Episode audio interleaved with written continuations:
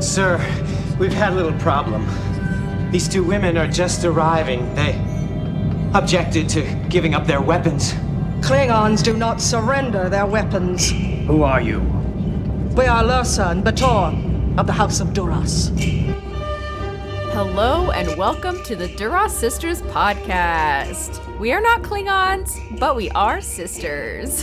and I'm Ashlyn. And I'm Rhianna. oh my god, this is the first episode of a brand new series. Rhianna, tell them what we're doing. We are doing a series on the greatest and the baddest villains in all of Star Trek. And today we are covering the villains in the original series. Whoa, whoa. so we've got some pretty epic villains coming up here.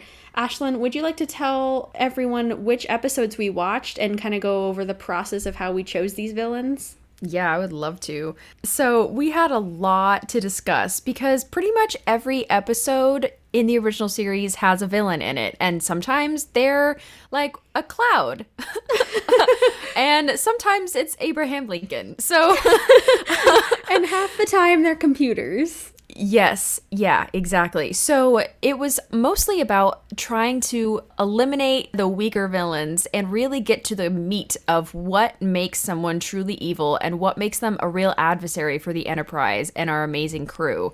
So we had some hilarious questions we were asking each other, like, is Da Vinci a villain? is God a villain? Was Apollo a villain? Was Sybok a villain? All important questions. Yeah, important questions. So the ones we narrowed down to, so I'm going to say the episode and then also the villain that we ended up choosing. So we started off with The Man Trap with Nancy Crater, Where No Man Has Gone Before with Gary Mitchell, The Enemy Within with Evil Kirk. Conscience of the King with Kodos, Squire of Gothos with Trelane, Space Seed with Khan, The Enterprise Incident with the Romulan Commander, and of course the movies Wrath of Khan and Into Darkness for Khan. For Khan. We do we do a lot for Khan.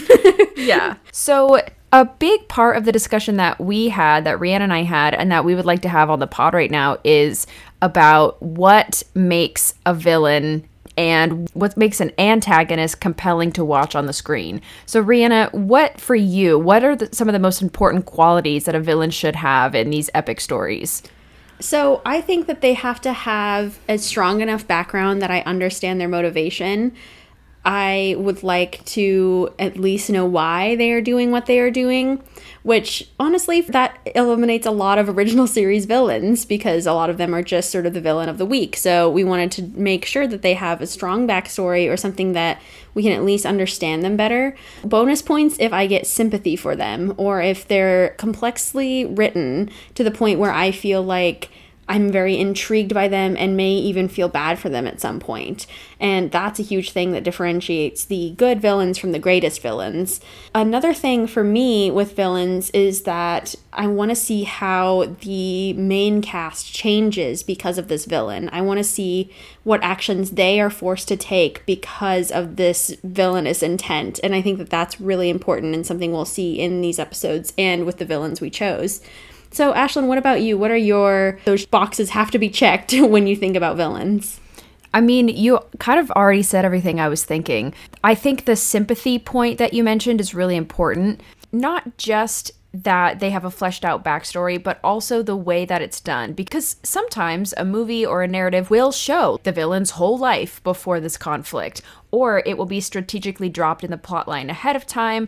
But what's important to me is that it's done tastefully and is not done in a cheesy or dumb or short sighted way. So, finding that fine line between building up our protagonist as well as antagonist. Like, for example, one villain that I always thought could have been much cooler but ended up being a little lame is Whiplash in Iron Man 3. Mm-hmm. If our listeners have seen that, I think he's someone who's tried to portray it as a th- sympathetic villain, but it just ends up being like he gets 10 minutes of screen time and he's like whipping cars at the end. And it's God, just, yeah. it's just not very exciting. And so for me, the villains that have really stuck around in my brain and have made an impact on me are like Moriarty. I mean, Moriarty in every adaptation of Sherlock. And in... maybe some adaptations of Star Trek.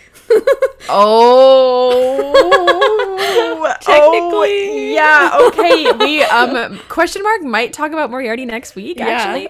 But yeah, so Moriarty, he's amazing in the TV show. Andrew Scott in that role is incredible. The Moriarty in the movies, in the Sherlock Holmes movies with Robert Downey Jr. are amazing. The book Moriarty's amazing. Also, the Joker in the Batman series is seriously one of the best villains. I think Batman in general has a lot of really good villains. Yes. And then Thanos, too, is a villain who I really like, as well as Voldemort, which sounds so funny to be listing all these characters in order. um, but all of these villains to me are really iconic and are just as legendary as their opposites, as the protagonists who they're fighting against. Rhianna, what about you? Do you have any villains that stick in your head as being some of the greats? Well, I also really appreciate the ones that start as villains, kind of like the Winter Soldier, where you think, oh, this is going to be the main villain of the story, and then it's not because you realize that it's Bucky being manipulated. And I really like those changes. Kind of, I think we can, I'm excited to talk about this in Into Darkness as well, where there's sort of multiple villains going on and multiple stories being told, where you are sort of being pulled around and trying to figure out okay, but if this is the villain, why do I feel bad for them? Or why do I understand their intentions so much? I can't think of other examples right now, but I'd also say someone like Umbridge is a great villain mm. because they're not the main villain. I mean, she's not murdering people, but she's still like torturing kids. Like, she's literally terrible. And people often hate her more than they hate Voldemort in Harry Potter. And so that really shows that she's written really well and she's just done so well that she sparks so much hatred. I mean, similarly to in Game of Thrones, I feel like I hate Cersei Lannister more than I hate all of the White Walkers. Even though the White Walkers are sort of more the stereotypical villains, I think Cersei or, you know, some of those characters in Game of Thrones are more dangerous and more villainous because we get to see the darkness of them. Yeah, it's sort of that multi tiered villain level. yeah, absolutely. And of all the villains that you're talking about, the quality that they have that makes them god tier is that they are absolutely ruthless and are not afraid to cause damage at the drop of a hat. They are also people who are incredibly intelligent. And so that is I think also a very important quality is you want a villain who's really smart so it makes it actually interesting and a real challenge to push our favorite characters through into fighting them or whatever is happening in the story. Yeah, that's such a good point and something that I also think I've been watching a ton of anime and that does really well too is to show you how far these characters will go to get what they want and how ruthless they can be. A lot of anime has incredibly written villains because they give them enough time on the screen as well as enough psychological sort of understanding that there's some villains I really respect even though I hate them, you know? And so I think that is also a really fun distinction and something that I think we'll find here in these episodes and a reason we chose a lot of these episodes. I mean, you can't help but respect someone like Khan even though he's awful. Yeah. Well, okay, Rhianna. So this leads me right into our next segment, which we will be continuing for the rest of this series. Rhianna, if you could run away and pull a Marlene McGivers and run away with any of the villains in original series, who would you run away with? I have to say the Romulan commander from the Enterprise incident. I she, knew you were going to say that. Oh, yeah. first of all, I mean, I'm gay, so like, there's not a lot of female villains. I've realized I definitely wouldn't run away with someone like Nancy. I just She's... don't have enough salt in my body for her. And just so you listeners know, we can also choose from any of the original series, like Ashlyn said. But I'm still yeah. choosing from one of the episodes we watched because just seeing her on the screen in the Enterprise incident and the way she's infatuated with Spock, which same. And also, she is very strong and capable. And also, she's a female commander and she's breaking these stereotypes that I really like, but also has this sort of feminine side that she's not afraid to show really super amazing. And I'd be like, yeah, sure, I'll quit Starfleet and run away with you. That sounds pretty good. Like, she offers a lot of really amazing things. Like, I could get my own command, you know, sounds like. So I just have to be as smart as Spock, which it's a tough ask, but you know, I try my best. I was going to say, you probably would just have to be Vulcan, honestly. And I think she'd be into you. Literally, she just is so into Vulcans, especially Spock. So, yeah. yeah, Ashlyn, what about you? I think I have an idea, but I'm not sure. Oh man, it's hard to watch Space Seed and to not say Khan because Ricardo Montalban, we're going to talk about him a lot later in this episode, but yeah, Khan is my answer. Okay, I knew it. Yeah, I would be Marlene McGivers and I would go with Khan. Yeah, I said it. I'd betray Kirk. you want me down chilling on this planet creating a new life and a new world? Okay, I'll do it. Yeah, Khan's going to protect me, so Yeah, and his strong arms. That's all you need. exactly. And his real chest. oh my god. Any- anyway. So yeah, hold on to your bootstraps, everyone, because we're going to talk about Khan later on. But the first character we're going to discuss is our original villain. Essentially, we talked about him in our pilot series. This is Gary Mitchell. This is from the episode where no man has gone before. But now we're going to be focusing on Gary himself and his new powers as he's discovering them. yes, yes. Good old marble eyes. So, starting off, a particularity that I think is really important about Gary Mitchell as a villain is that he is Kirk's friend and he starts out this way. And these are some of the villains that are my very favorite to watch because we get to see their transformation. We get to see them turn and sort of enter the quote unquote dark side, you know? And I think that this is a fascinating way it's played out because really, Gary turns sides once he gets power. So it's clear that there was something under the surface that always craved power, but came to the forefront when he is imbued with these incredible powers that are growing exponentially. Pretty much by the minute they're growing. So it's really insane the kind of power that he's absorbing and becoming. But to see him completely change over the course of this episode and turn into less and less someone that Kirk knows and that Kirk spent his academy days with. It's very interesting to watch. Yeah, well, and just to remind our listeners, if you haven't seen this episode in a while, the Enterprise is chilling and suddenly they get zapped by like a lightning bolt when they're investigating the wreckage of a different ship. And it turns out that Gary Mitchell and Dr. Dehner get zapped and they are zapped because they have the highest ESP of everyone on the ship, which is described as being able to have some kind of foreknowledge about the future. Like you can predict what cards are going to be overturned in a deck and things like that. And so once they're zapped, then boom, exponentially their ESP power increases to the maximum to god levels. and what I thought was interesting is that when Spock and Kirk are talking about the previous ship that was also struck by this ESP lightning, the captain was hit with it and they did not go crazy and turn into a god and try to control everything. They were just trying to figure out what was wrong with their ship and trying to survive and trying to save the crew. So, this bolt of lightning does not necessarily make you evil. It exactly what you were saying, Rhianna. For Gary Mitchell, particularly, it enhances his desire for power and desire for control. And so once he realizes exactly how powerful he is, he doesn't use it for good. He uses it to try to take over the Enterprise and kill his best friend. It's insane. And I think it's also very telling because Dr. Dehner is hit with this same power and she doesn't turn evil either. And so it really does show the character of a person to see him be like, at one point, he literally said, Soon I'll squash you like insects. Like, he very much goes from reminding Kirk of his academy days and them having great chats and hanging out, and apparently they've been friends for years to someone that Kirk can't even recognize. I think maybe it comes from a part of him already feeling superior because something that really bothered me about his response to these powers was that he accepted them right away and sort of believed that he was meant for them. So it's pretty much like if a white supremacist got these powers. Like that's terrifying. So he acts like, "Oh yeah, of course the world gave this to me because I deserve it because I am better." And as his powers start getting more powerful, the more his ego is also inflated. And so it's a really bad circumstance because it is growing so much in him this thirst for hunger. I mean, I'm sure it's very difficult to resist these godlike powers. It would be really amazing to have these powers, but my first thought wouldn't be, oh, I'm gonna squish my friends like the insects that they are. I will be the god now. Like, no. So I'm wondering because, as you've mentioned, he has this very close friendship with Kirk. I think they've known each other for 15 years.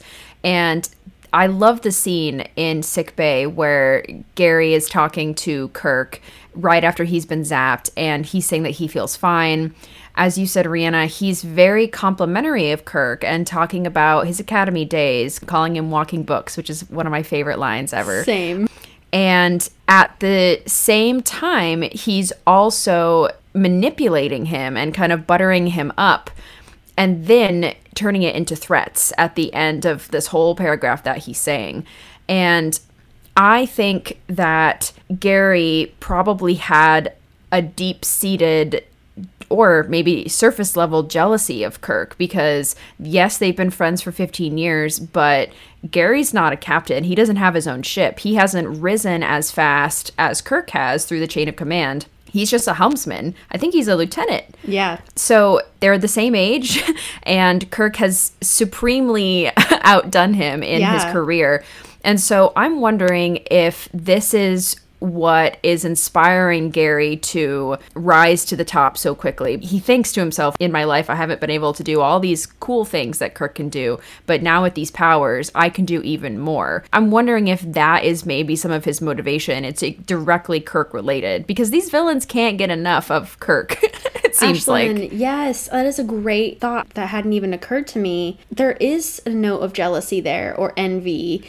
And yeah, I think it does form into bitterness for him. He also is very manipulative of Dr. Dehner. He also manipulates her and he's trying to get her on his side because she has these powers too and he wants them to rule the world together. But do you even think that I think that he would still want to be better than her? I think that he would still want to be the best god of all of them, of the two of them. I think he wants also to have someone around who's like him mm-hmm. and also someone that he can always rule over because he doesn't think that she's ever going to surpass his powers. And so having s- someone around who's like a henchman will work really well for him. Yeah, exactly. I think you're so right. Henchwoman, I'm sorry to be gender specific to the the, henches.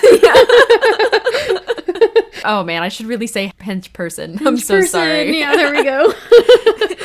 Something that the doctor pointed out, she said a mutated, smarter human being could make a new race. And I was like, um, that's how the eugenics war started. Please don't say that. Because when he was first showing these signs, like read the entire ship's library very quickly or do these small telekinetic powers, she was intrigued, understandably. It is very fascinating to see someone with these powers and see them growing so quickly but i was like that's your first thought is that this could be a new race and how would it like would it really be better doesn't seem like it Well, and also, isn't she a psychiatrist? Like, isn't she Yeah. on the ship specifically to monitor people under a stressful situation? She's just been transferred to the ship and she asked if she could watch people be stressed out. literally it is kind of disturbing that she is going to his side so easily instead of picking him apart like we are with Kirk. But I think that she does feel a kinship to him because they both have powers. yeah Kirk has to make the decision of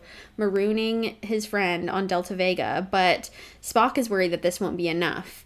He knows that they have to kill Mitchell in order for this to actually be okay, and in order for him to not become so powerful that then soon he won't even be able to be killed because he's too powerful. And that's a terrifying thought. No one should have that much power on one person. He's down on Delta Vega with Kirk, and Kirk is having this fight slash verbal sparring session with Gary Mitchell.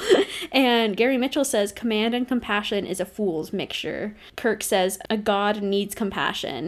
I really liked this sort of back and forth because it's really showing their differences and it's showing that Kirk still wants to appeal to that side of Mitchell and say, remember, like gods should be compassionate. It's not a bad thing to feel compassion and to show it to others, but I think that Mitchell's too far gone to even accept that. I mean, he calls it a fool's mixture, which is just really showcases how hungry for power he is and how he really just is looking down on everyone.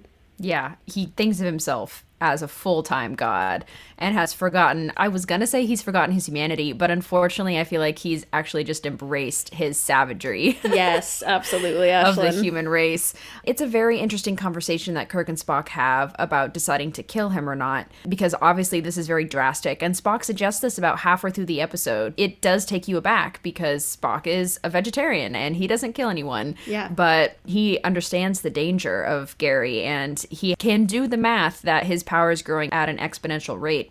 So then when Kirk realizes that maybe 10 minutes later that Spock is absolutely right, Kirk blames himself, and that is why he alone goes down to the planet. And this is the start of a pattern that we are going to see time and time again with Kirk is that if a situation is out of control, he thinks that he can be the one to fix it. And so he faces Gary head on, mano a mano. And I think he even says that this is my fault for not doing the right thing in the moment. And so I have to go pay the consequences. This is just quintessential Kirk, and this is something that really makes him stand out as a captain. Any captain would do this type of thing, like sacrifice themselves for the crew, but Kirk voluntarily does time and time again because he cares so much about his crew and about his ship. He's literally a ride or die. So to see him burdened with the knowledge that he made the wrong choice and know that he's willing to die for it is really admirable here. And just a reminder this is the pilot of Star Trek, the official pilot what a powerful decision this brings out in Kirk. And like we were talking about in the beginning of the podcast, it really shows Kirk's true colors that when he's made a mistake, he's going to own up to it and he will literally die for it if necessary. Yeah, and that's something that we only really see more profoundly with villains who bring that out in him. So, someone like Mitchell, that is growing so powerful so quickly and really becoming out of hand. He's a very big adversary for Kirk, especially because he's his friend. That adds a whole nother layer of complication. And so I think it is interesting to see how different villains will bring out the strong guilt in Kirk to fix it because the more scary the villain is, the harder they are to defeat, you know, and the more powerful they are. So it does force Kirk into these situations of drastic measures. I mean, he wouldn't have survived this if it hadn't been for the doctor. She really came in clutch at the end here and sacrificed her own life because she knew it was right and because Kirk had this amazing speech, but also that he does fling into things headfirst on his own, but it's also through the help of other people that he's able to do this. I think he inspires people through his actions because you're right, he's so brave and so willing to throw himself into fire that people are also willing to throw themselves into fire just seeing Kirk do it. And so he brings that nature out in other people, which the villains bring out in him. So it's a very interesting chain here. He's so Starfleet. I love Kirk so much. This right? villain series has really ignited my Kirk love again. What a guy. I'm wondering, Rhianna, do you think that if Gary had been allowed to complete his transformation, do you think even a Q could have stopped him? Do you think he would have been on their level? I think he definitely would have been on their level, and I'm not sure he could have been stopped. I mean, probably by a couple Q. Like maybe he was like the equivalent of like three Qs, you know. But if he's still growing, like, does he ever stop? Would he at some point just become one with the universe and then become the universe? Kind of like Bad Wolf situation where you look into the heart of the TARDIS and you just sort of like become everything and how yeah. all powerful, you know? I don't know. Yeah, I what do you think? Either. Yeah. I yeah, I, I totally agree with you. I think it's just rare and bold of an episode like this to possibly have such galaxy universe altering consequences. Because if Dr. Dehner had not sacrificed herself and if Kirk hadn't been down on that planet, literally everyone might have died. yeah, absolutely. And I think you're pointing in the right direction of saying too that these best villains, or worst, depending on how we think of it, are those who will take in galaxy galaxy ending stakes. You know, they're more willing to take these massive risks for power or for whatever reason. And that's what makes them so terrifying and intriguing. Yeah, absolutely. Before we move on, I just want to say I really love the quote that Gary had. At some point, he's down on the planet, he's leaning against a rock. Dr. Dehner says, What are you thinking about? And he says, I've been contemplating the death of an old friend. Ooh. And that's just such, I feel like that line just really encapsulates how much of a 180 he's done. Because at the beginning of this episode, he was like drinking buddies with Jim, and now he's gonna kill him in a mere 45 minutes. yeah, like premeditated, he's thinking about killing him. Do you also mm-hmm. think that he's talking about the death of his older self? Like his past self? Ooh, spicy. Ooh, yeah. I think it could Yeah. definitely be interpreted that way. Ooh, spicy. Thank you. Yeah, that's immediately what I thought. And then I was like, oh, yeah, I guess Kirk too. I thought it was kind of a mercy that Kirk gave him at the end of this episode because after Gary's dead and they leave the planet, Kirk does mention and he does give commendations to Dr. Dehner and to Gary Mitchell, and he doesn't mention anything that happened. He doesn't say, "Oh, he was an evil dude in the end." Yeah. he he just like gives him a commendation, which is really interesting. yeah, he like preserved his stature and his position in Starfleet, and he preserved the way that people will think of him. I guess it's probably better for his family to not know that he tried to kill Kirk. Yeah, I think so. Well, okay, so I want to talk now just to have a, a little bit of different shades of villains now. Let's talk about a villain that does not have universe altering consequences. And if this villain succeeded, there would just be no salt. I mean, a lot of people would be dead too, but you know, Ashlyn, the salt is really important. I mean, I really like salt, so I really identify with this villain a lot, honestly. yeah, Ashlyn's obsessed with salt. I think she's got a deficiency or something. I have been told that I have a little deficiency. and anyway, so oh, of course, of course, we were talking about Nancy Crater in The Man Trap. And okay, at first blush, this may not seem like a villain like Gary Mitchell or Khan, but Nancy is more villainous than you think. Rhianna, will you talk a little bit about Nancy in this episode? Yeah, so first thing to be noted, similar with Gary Mitchell, is the fact that this character is someone that one of our characters already knows going into it. And this character is Dr. McCoy now. He is seeing an old flame of his, Nancy Crater, who who's living on this planet with just her husband. They're just chilling. by just themselves. chilling. It sounds like a nightmare. Like I, I also- also need more people than just one. Just real quick, I feel like there are a lot of planets that just have couples living on them. Like in TNG, Yeah. there's that couple who's just chilling. It's always like a mad scientist husband and then the supportive wife. Like You're what? so right. What in the world? what a Can weird we- trope. Can all those couples go in one and then just be on like different hemispheres? yeah. Wow. Yeah. That's very lonely. Completely, yeah. So we see that the crew is coming down to check on them to see how their reserves are, to see if they need more salt, you know, the usual.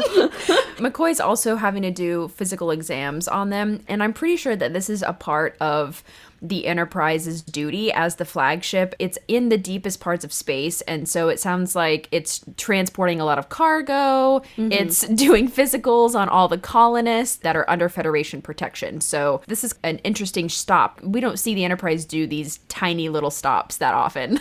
no, not at all. Yeah, and it's significant for McCoy, especially because he knew Nancy. And it's wild because the first time he sees her, she looks the same exact age that she did when they met 10 years ago. Nancy, turns out, is seen as a different woman to each of these men. So to Kirk, she's seen as a little bit older. To the sweet, poor blue shirted ensign, we don't even get a name for. he should be a red shirted ensign. Yeah, he really should be.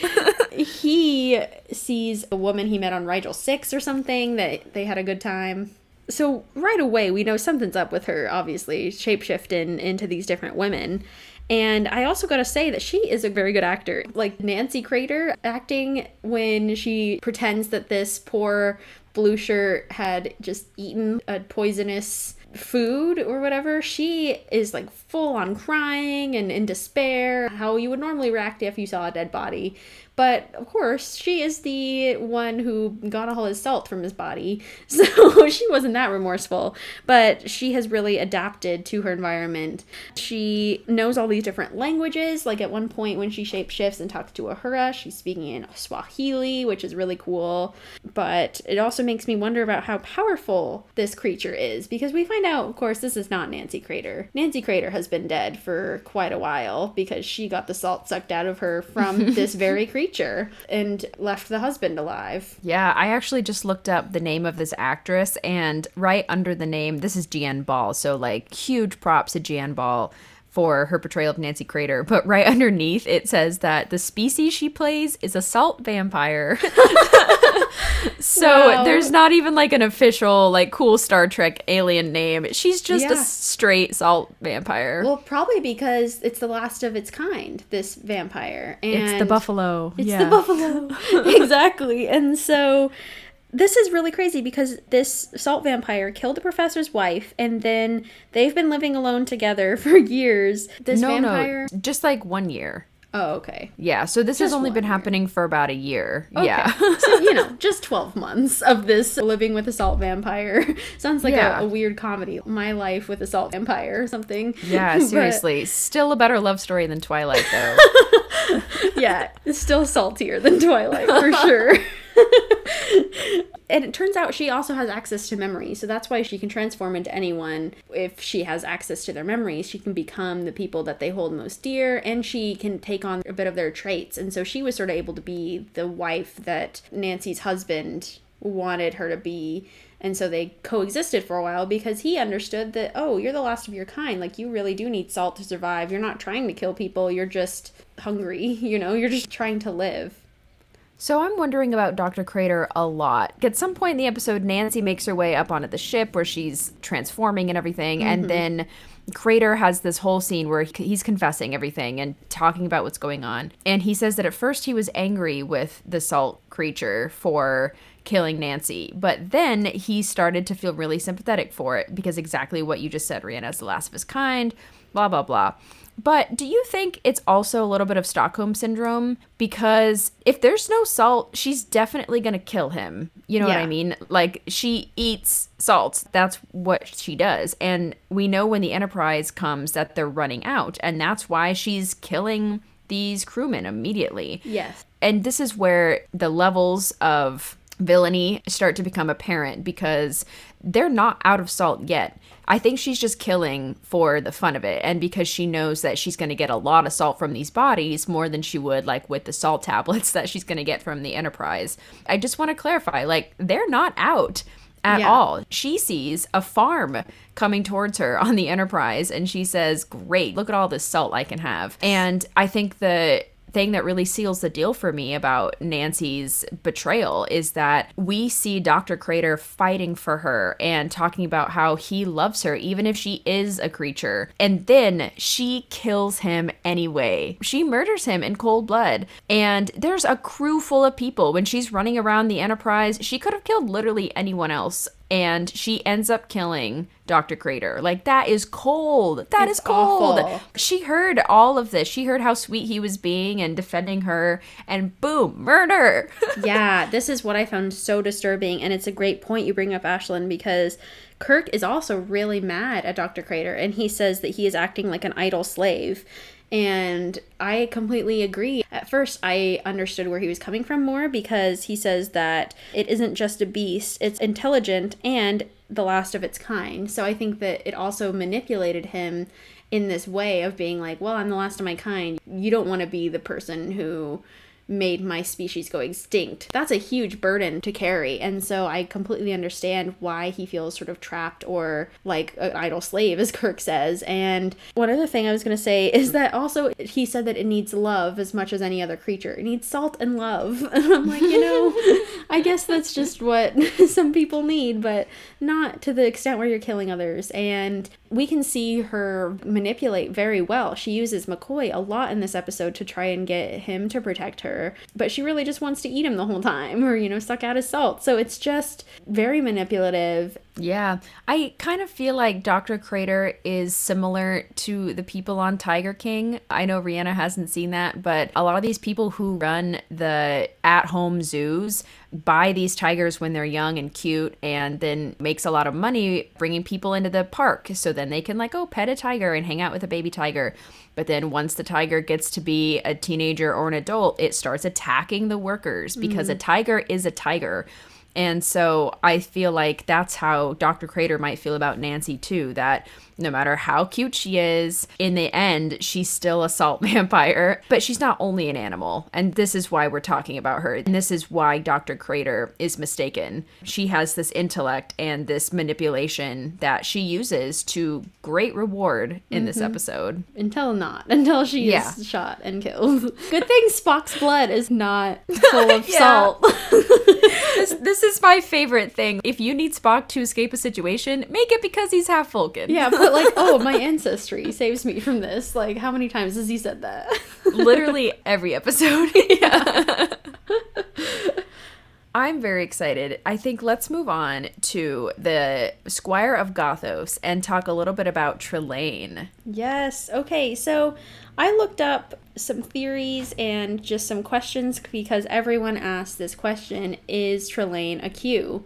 Is he some form of a Q? Were is that what Star Trek The Next Generation writers were going for when they created John de Lancie's character, the Q? I had sort of a feeling, especially by the end of this episode where we learn that he is pretty much just the petulant child as far as he's going. I feel like he is younger than Q Jr. in Voyager. Like he is like a baby Q who was just starting out on his own just starting to world build all of that. He's like the first time ever being a dungeon master in d&d so you know he Oh, has to learn a lot. I was gonna say he just downloaded Minecraft. yeah Yeah.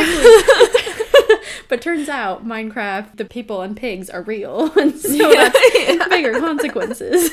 But that was sort of my inclination but it's never been canonically proven that trelane is a part of the q species and I just want Mike McMahan or someone to bring this back around and give us a final answer on this. Yeah, man, I would love a recasting of Trelane and see him maybe in Strange New Worlds. Ooh, spicy or, even Discovery. lower decks because they could just animate Yeah. him. Yeah, yes, oh yes. Sorry, I'm, I'm very jazzed.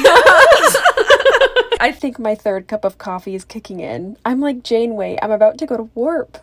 Um, anyway. Yeah, so I was looking this whole episode for signs of him being a Q. I know this isn't quite villain related, but it's still just really interesting to talk about him being a possible Q. So the Enterprise is chilling. It sees this planet that is not supposed to be there. And mm-hmm. Spock is like, What? WTF? This is like a really known part of space. Why is this planet here? Yeah, exactly. And then they go down, and it turns out it's this elaborate 17, 18th century castle that Trelane has recreated because he's looking 900 years into Earth's past, which is actually what happens if you look through a telescope. You see the past. So that's what Trelane is seeing is hunting weapons up on the wall and people dancing with Louis XIV and all this The gun that shot Alexander Hamilton, or not the real one, a replica. Like he's got everything. Eliza. and Peggy. yeah. Um, yeah, yeah. Um, Also, really quick, my name is Alexander Hamilton. Sorry. actually, I made a really great TikTok about that. You guys should go check it out on our TikTok page. Ooh, I need to check it out too. anyway, yeah. But there's also, real quick, in his castle, there's also a museum edition of the Salt Vampire. Did you see that? I did. Yeah, Yeah. and dang it, you know, I should have led that as our transition. Oh, I didn't even think of it till now. Yeah. I missed I missed that opportunity. That's okay.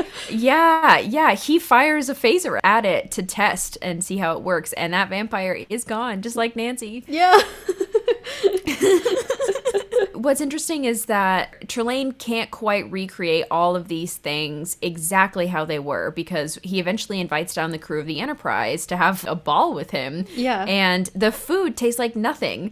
And McCoy says the brandy tastes like nothing, but he's still carrying around the brandy and drinking it. This is so McCoy. Like literally, we'll have he put any refreshment in front of him, even if they're bona fide prisoners, and he's like, you know what? Sure, I'm if I could be drinking at any time, I will be. I feel like even in this episode earlier, he was drinking in the sick bay and he says to Spock, Don't judge me. He's like, it's one of those days, which he means Yeah. one of those years. I thought that was hilarious. Also, Trelane has worked so hard to put every single detail into this, and of course, it's completely off. Because this is the thing is, like, he thought he was in the right time, and so that's what started to clue me in. Oh, this guy is not the brightest. He has a lot of power, but not a lot of brains to go along with it. And so it definitely made him an interesting adversary, but one who was also easily manipulated because he had a lot of ego and a lot of power and not a lot of brains to back it up. Yeah. So now back to this mirror because he's looking into it the whole time and everything he's doing, he's kind of glancing back. And Yeah. at first I thought maybe he was just really egotistical. Right. Kind of like Lockhart vibes. You know, Yeah. he just wants to check out how beautiful he is and like, look, I look great while I'm bossing these people around, don't I? Yeah. I think it's a little bit of that, but mostly it's because there's a machine behind the mirror, and it seems like the machine is powering this castle and powering the illusion that's going on. But I don't know if that's actually the case because Trelane actually can do all of these amazing things. Like, he can just make the castle appear and move the whole planet. This is not something he's doing because of technology, it's because of a power that he has innately inside him. And so when Kirk phasered that mirror, do you think that was actually a way that his parents or that the other Qs or his species or whatever can see into his life and kind of keep an eye on him? That's kind of what I was thinking is that he was sort of like, "Look, mom, look, you're not watching. You're not watching. Look, look what I'm doing. I'm doing so great." That kind of thing because they might have explained it and I missed it, but I'm pretty sure because once Kirk shot the mirror and everything, wasn't that when the parents showed up and were like, "Oh, Yeah. son." They showed it, it was like a 10 minute delay, probably. Yeah, So maybe they had to travel to get there, or maybe they were like, whatever, I'm busy. And then Let me project my head after I'm done with this paperwork or something. yeah, yeah. Yeah, that was my guess because you're right. I think his powers are separate from whatever's going on in that mirror. I thought maybe at first was an amplifier, but I think you're right. It's just some sort of watchful eye or something. Yeah, because I wasn't sure. This episode was kind of throwing me because I was like, oh, is this a Landru situation? Right. Where it's really a computer running this the whole time? Or is Trelane actually not powerful and it's all trickery? Is he, is this really the man behind the curtain, like Wizard of Oz style? Right. But no. And this is the most convincing evidence that I think he is a Q, is because his ghostly parents, his like green cloud parents, show up at the end of the episode to exactly, you're right, Rhianna. You had a great impression of them. Oh, son. What are you doing? yeah. well, actually, I mean, it's really funny the way that they do this because the more that the episode's going on, the more he is starting to throw these tantrums. I remember right before I saw the parents, I literally said out loud to myself, I'm like, wow, he's acting like a five year old. And then mm-hmm. they're like, son, we gave you this power, but now you're not using it right. You're tormenting these humans. These humans have a right to their own freedom and their own lives. You need to release them. And they're kind of like, shame on you, Trelane. You need to be doing better. We expected more from you. Do we have to take away your privileges? So, very much like the parent lecture he got from that. Yes. Oh, absolutely. I also just want to bring up once again that at one point everyone is able to escape safely back to the Enterprise, and then they're going like warp nine trying to escape, and the planet keeps moving with them wherever they go to block their path. And so eventually Kirk realizes, you know what, I'm just going to have to go down there and deal with him. Yeah. Just like he always does. He says, I'm the one, I got to go down. If I sacrifice myself, then my ship can escape and it'll all be worth it. Yeah. And that's exactly what he does. He goes down there. So Trelane is a god tier enough villain mm-hmm. that Kirk is willing to sacrifice himself to save the crew. I had kind of a realization while watching this because we see this pattern so much with Kirk that this is why he says to Spock and McCoy in the final frontier, I know I'll die alone. I'll, I've mm. always known I'll die alone because this is his pattern. And so, how can you not expect to eventually actually die doing this at some point? Mm. So, that just, it really got to me. I was like, oh man, Kirk.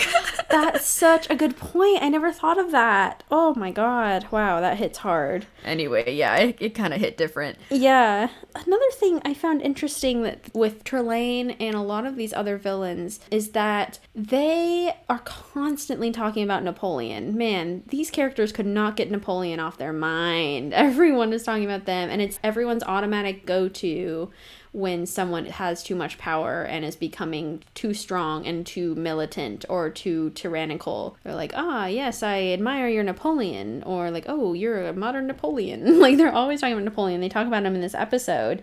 And I just think that he's a very interesting example that everyone adheres to and a lot of people admire. And I wonder if that is the most colloquial reference they could have made that everyone would understand, or if you think there's significance to that. Well, yeah, I mean, Caesar and Napoleon, I feel like, are the two that come up so often.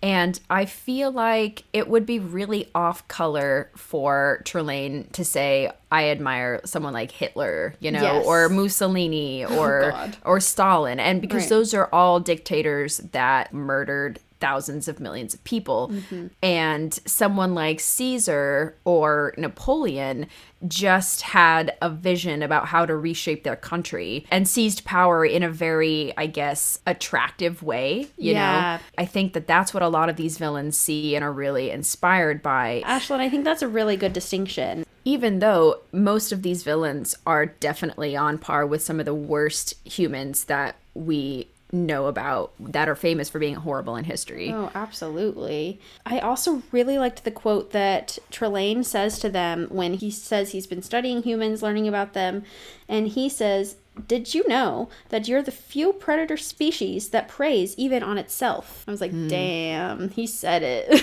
like, Yep, he sure did. and also, one more thing, I want to talk about the sick burn that Spock had to Trelane. Yes. He said, I object to intellect without discipline. I object to power without constructive purpose. And I think that this is exactly what Trelane is when it comes down to it, is he is absolutely intellect without discipline. I mean, not that smart, but he uses his whims in order to guide his next moves. And I think honestly, it comes from a place of wanting to connect to people but not knowing how. Like he's socially inept a little bit. Like Yeah. I feel like he's just been alone for a long time and so he's not very good at interacting with people. Yeah, and we assume that he's still fairly young within his race, so that's probably the other reason is why he's so childlike and everything. But yeah, he's a very interesting character. I also thought another clue to him being a Q, clue to the Q, mm-hmm. is that he does have they he does create a court and says that he's going to execute Kirk and he's Yeah. like wearing the wig and everything. And so how could the next generation not have taken this directly from itself? I mean, Gene Roddenberry worked on all of this, you know, he created the character of Q. So Yeah. I feel like it's just got to be connected in some way. Oh, absolutely. The parents at the end, the daddy Q or whatever I call him, calls Kirk and company your pets. So even it shows that mm. their whole species, very much like the Q species, do see themselves as superior and others as inferior, but at least they're guiding him to say, you have to be more careful with your pets. You can't just mess with them to your whim. We made you a whole planet. We expected you to be better than this. Be responsible. yeah. yeah. So, we've talked a lot so far about how these villains have brought out different sides of our protagonists, like Kirk and Spock. So, let's talk about how these traits are brought out when it's evil Kirk that the crew is facing in The Enemy Within. I'm Captain Kirk. I'm Captain Kirk!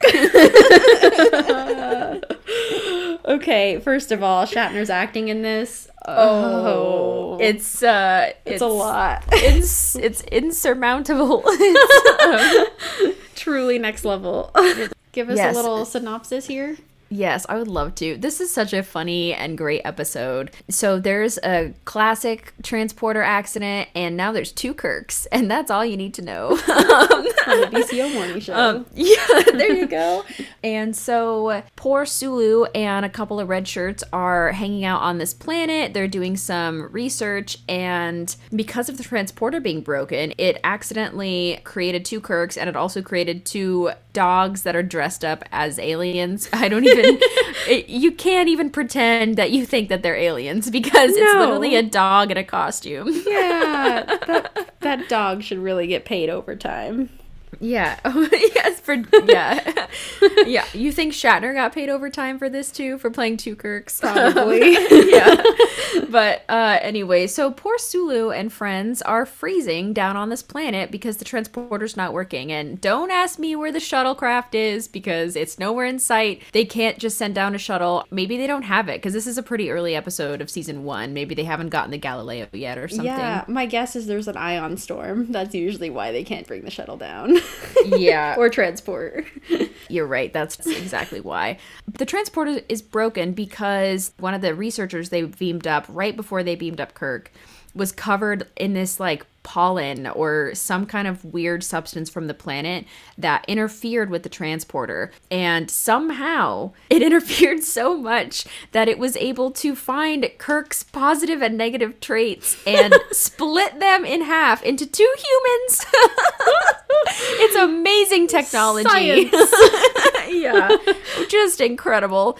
At first, the crew does not believe it, and no one knows that this evil Kirk is running around. And it's actually pretty disturbing, everything that evil Kirk does. But he's described as Spock later as the savage opposite, and he is terrible.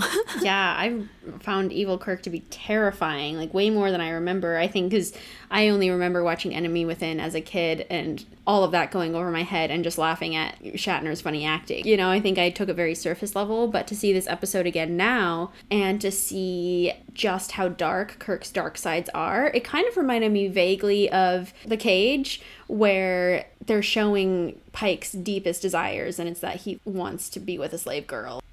Deep, dark sexual fantasy kind of thing, but this is like pulling that out and embodying a person with their darkest wants and everything. And it's awful because he tries to assault Yeoman Rand, and it's horrible because she doesn't know. Like you said, Ashlyn, she doesn't know that he is a double of Kirk, and so this is horribly traumatic for her, understandably, and for anyone that this evil Kirk interacts with, they're just floored by him because he is just so unlike the sweet, confident, amazing captain that we know. Yeah, it's just awful because then Kirk is having to explain himself and say, Oh, it wasn't me. But I honestly, like, Ashley and I watched this episode together over Zoom, and I kept saying, Kirk is focusing way too much on the fact that he wants to alleviate guilt from himself than the fact that Yeoman Rand is really traumatized and really going through it. Like, he should, first of all, have not have been in the room. That's what Ashlyn said. She was like, Why is Kirk in here? Like, get him out of there. You do not want to see his face. when Rand is trying to explain what happened, it should just have been to Spock and McCoy, honestly. Yeah. Yeah, get Kirk out of there. we also discover that not only has Kirk been split, but his side that is not evil is a lot more docile and incapable of making big decisions and not very action oriented. This does not make for a good captain, obviously. This is not the balance that we need, and this is the thing that we learn about in The Enemy Within, of course, is like, oh, you need your light and dark to balance each other out. I don't know. How would you feel about this, Ashlyn, if you had been split into two? I definitely would not want to incorporate my evil self back into me. Well, this is why it's such an intriguing episode because Docile Kirk on his own is a great person. He's very empathetic and he's very outward with his emotions and he's transparent and vulnerable with everyone around him. He wants to tell the crew and be honest with them about what's happening, but Spock says you can't show any kind of weakness to them. And Kirk doesn't really understand that in his state. So I think if he was not a captain and if he was not in Starfleet, he could easily have a great life without this evil side of him. Yeah. Would he accomplish a lot? Probably not. I think he would open his own winery in France and hang out and just chill there for 20 years until his sequel came around. but no, this is not who Captain Kirk is. And as a captain, you have to be able to make decisions and you have to have your wits about you. And it's unfortunate that the evil Kirk got all the wits. yeah. and that evil Kirk is the one who makes impulsive decisions, but he's got the smart, nice part of himself that knows that those decisions are correct or feels that they are. And of course, evil Kirk is making terrible, impulsive decisions that are detrimental to people around him. Yes, I actually thought Spock said it the best because Spock says everything the best at Correct, all times. yes. but he says, when you are a whole person, your spontaneous, impulsive side is tamed by the logic that you possess. And so I really liked the way that he worded that because in life, isn't that what we're all trying to do? Is just tame the side of us that is reckless and wants to run around the street naked. you know, aren't we all just trying to tamper that down and be productive members of society? It's really hard. I feel for Kirk, and it's very sad to see what happens to his docile side. And also, I was wondering if this is really realistic. I don't know. Psychologically, I was having trouble making sense of how he was losing his ability to command through all of this. I had wonder about that too because all of the symptoms he was exhibiting as docile Kirk reminded me a lot of my own anxiety. How a lot of times it makes it difficult to mm. make decisions, or all the stuff I explained about docile Kirk. I'm like, I feel that. Definitely more open and kind, but also more vulnerable to things, less capable of making decisions, less impulsive. But I often consider my anxiety the dark part of me. So I would assume that my anxiety would go into the evil side. But I don't think it's necessarily true for everyone. I think that that could have been the impulsiveness that isn't a part of Kirk's anxieties, but also his anxieties help him to tamper that impulsiveness. So I think it could be that's why they're split in that way is that I mean it's it's hard to know because everyone's psychology is different, but it did remind me a bit of the Rick and Morty episode where they're also split into I'm sure they got it from Star Trek because they're also mm-hmm. split into good and evil and Morty is just scared of everything and can barely function. And that's sort of how I would imagine myself to be split is like one half would be uber confident and the other half would just be like crying all the time. But I think for Kirk, it manifests differently, like Spock said, with the impulsivities and the dark thoughts and the reckless actions are paired with careful thought, contemplation, and kindness. And so that's sort of how he's split. Spock even calls him tender. Yeah, he he calls good Kirk tender and loving. Yeah, he was like, Kirk, you're so soft right now. yeah, like oh Yeah. baby. And I also just gotta pour one out for Spock in this episode because he sees Kirk's deterioration throughout this episode, similar to a patient who's sick. It was reminding me like Kirk is mm-hmm. not at a hundred percent, and so Spock is going to help him. And whenever he sees him slipping. Spock comes in to save the day and to make a decision for him. Yeah. And to be that backbone for Kirk. So it was really sweet to see their relationship in this episode. Yeah, and Kirk knows himself well enough to ask Spock to do that for him. I mean, of course, I think Spock would do it anyway, and he did. But the first time Spock did it on his own, sort of being like, Captain, do you think that's the best idea? And then he says, if you see me slipping like that again, you have to let me know. And I just Yep. love that they have that trust with each other. And yeah, I think that I do recognize a lot of Dark Kirk's actions in some of these other villain episodes, like the choice to have to kill, or the choice to maroon somebody, you know, or all of these tough choices that I don't think could be made with only docile Kirk. He has to have a bit of a ruthless side of him in order to make horrible, difficult decisions that Starfleet sometimes demands of you. And Ooh, that's got to be hard, but it is something that makes a Starfleet captain. And I think that we could split any of our Starfleet captains that we know in any of these series and see similar types of impulsiveness and reaction and all of that out of their dark sides. Absolutely. Well, and I think what we see in Kirk's dark side, we've been talking a lot about what the good side has. The most important thing that good Kirk has is his intelligence and his logic. And he's able to think rationally. And so on the flip side, evil Kirk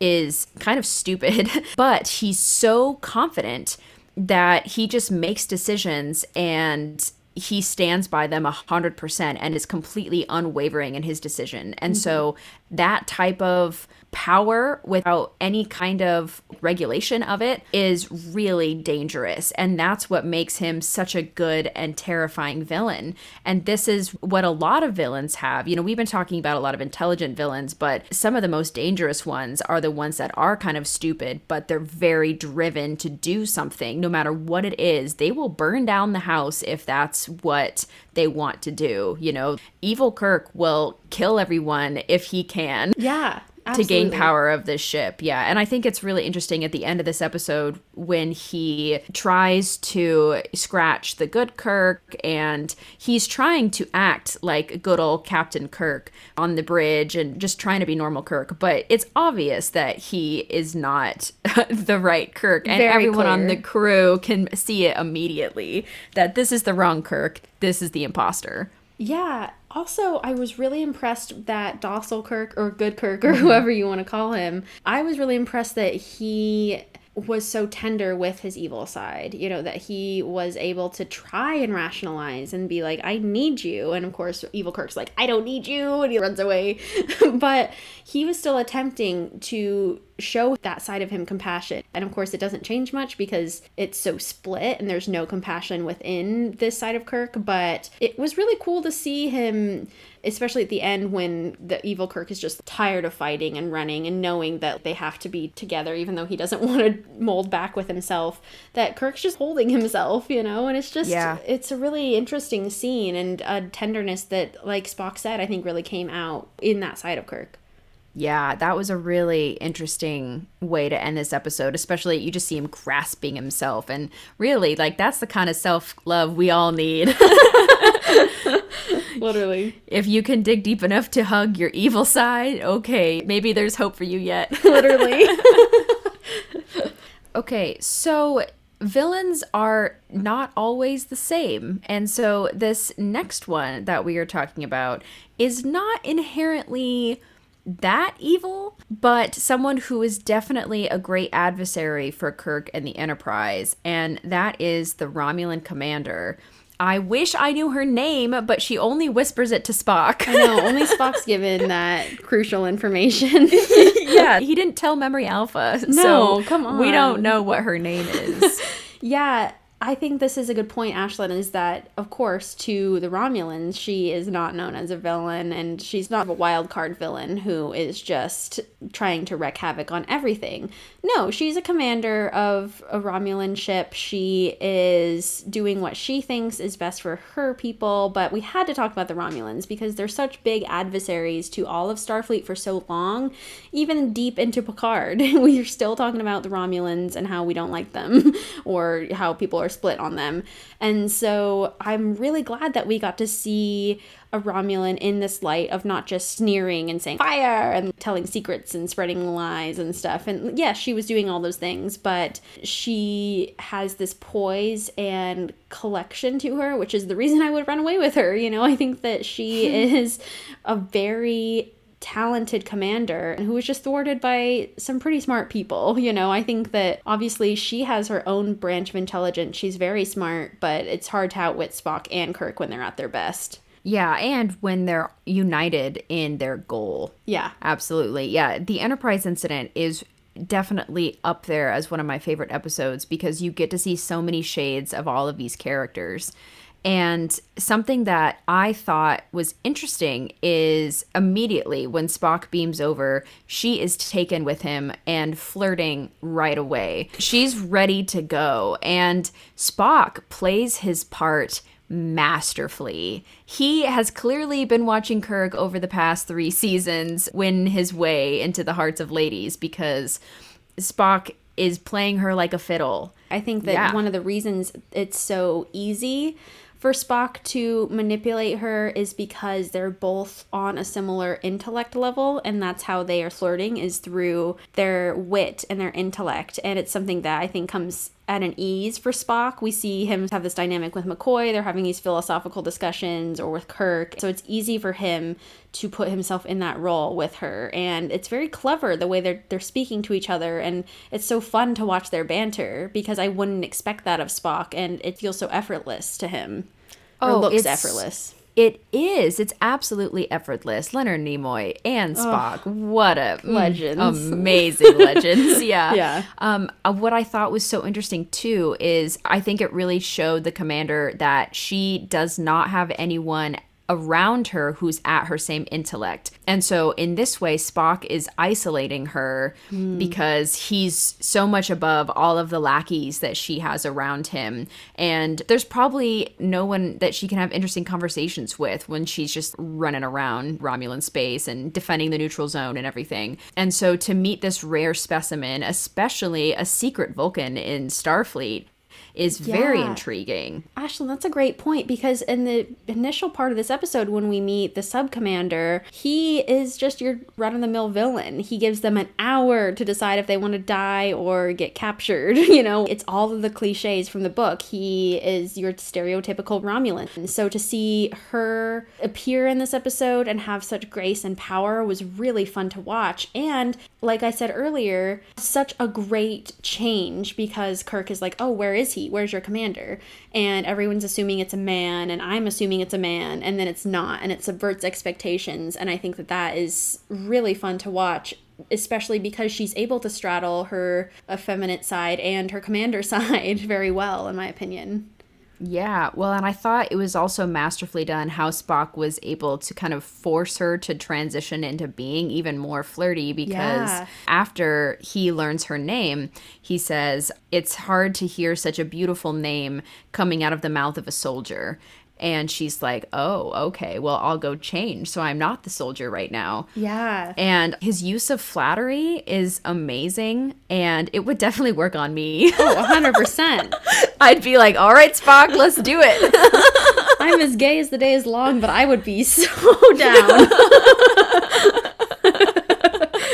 They're both very carefully tactful too, which is what I realized. They both tiptoe around each other in certain ways, and then they're like snakes mirroring each other, one waiting to strike the final blow. And they play her well because Kirk is the opposite of this. He's the opposite of cool and careful and tactful. He is really playing it hard. He is laying it on thick. He's calling Spock a traitor. He's like spitting, like hissing essentially. Like he's he's definitely a feral cat this. He's like catatonic. This is such a funny plan because there's a lot of times where captains have to enter the neutral zone without telling their crew why. Mm-hmm. And Kirk's approach is to start acting crazy yeah, to over insult like everyone. yeah, like the week before he goes into the neutral zone, he just starts acting wild, and McCoy's like, "I'm gonna write him up." Literally. I mean, we start out with McCoy's log where he's like, "What's going on with Jim?"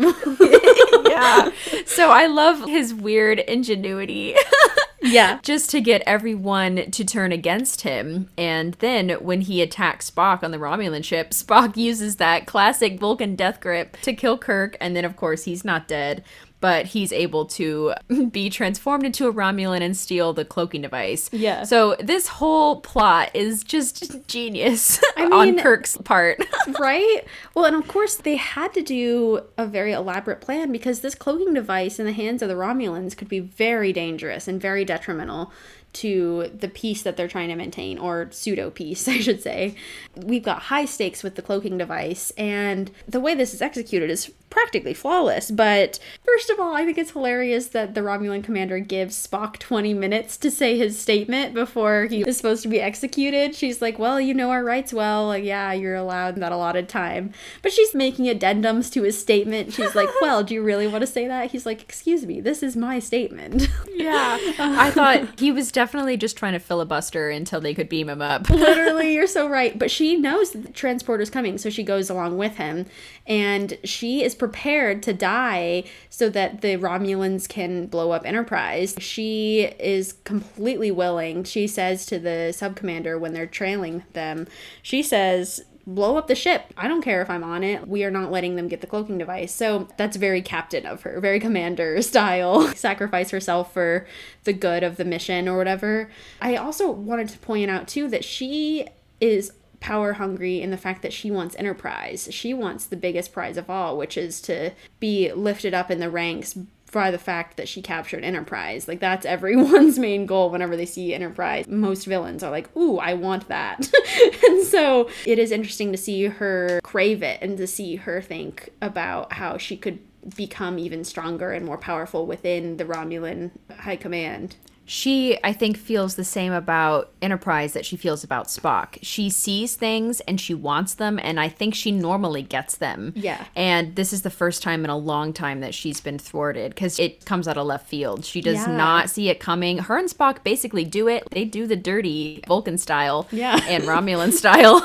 so, I mean, they have a very intimate moment together, and she is very hurt by this, but I think actually Spock kind of had some feelings too. And he was stuck in the situation where obviously the Federation comes first and the Enterprise comes first. But I think in another life, they might have been able to be happy together. I don't know. Yeah, I agree. Wild. Well, okay, before we go to Khan, let's talk about Conscience of the King with another K villain. This time it's Kudos or Kodos. Yeah. Kodos. So, Kodos was, I should say, a very dangerous villain in Star Trek's past, as well as Kirk's past and Kevin Riley's past. Riley, we only know because he was crazy during the naked time and sang a lot.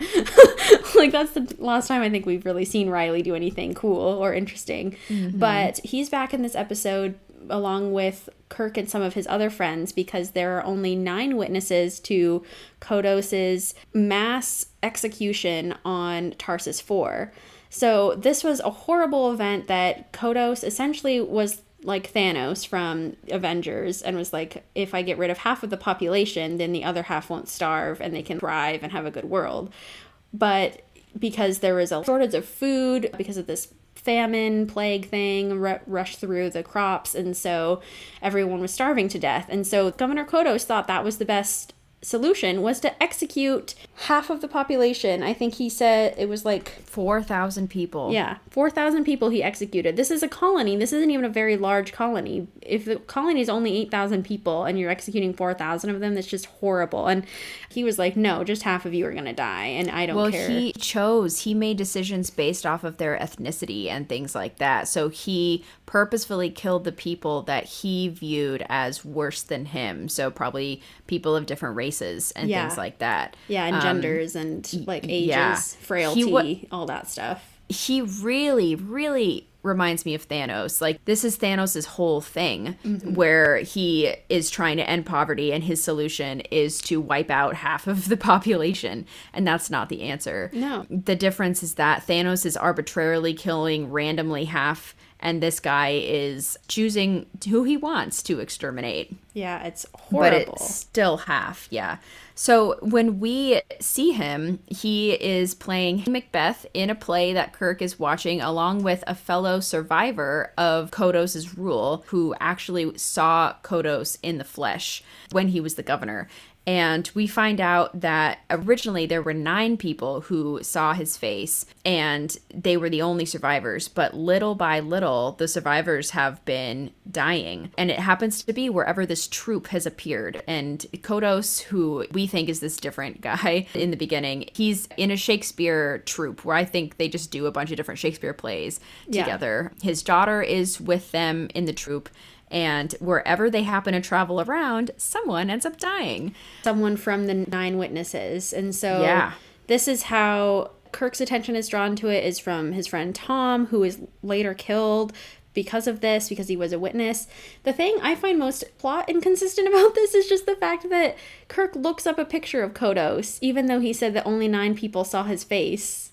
So how do they have a picture of him? Yeah, I was wondering. I mean, I guess there's pictures of him when he first became governor and was nice. Yeah, like his governor's picture, official Yeah, portrait. I don't know. That is a great question. I didn't really think about that. Yeah. that's weird. Well, and also when Kirk looks at the side by side of the two people, it's obvious that they're the same. Literally. yeah, it's pretty easy to figure out that this is Kodos once you start putting together all the facts, which is exactly what Spock does, and Spock figures it out before even Kirk is 100% certain.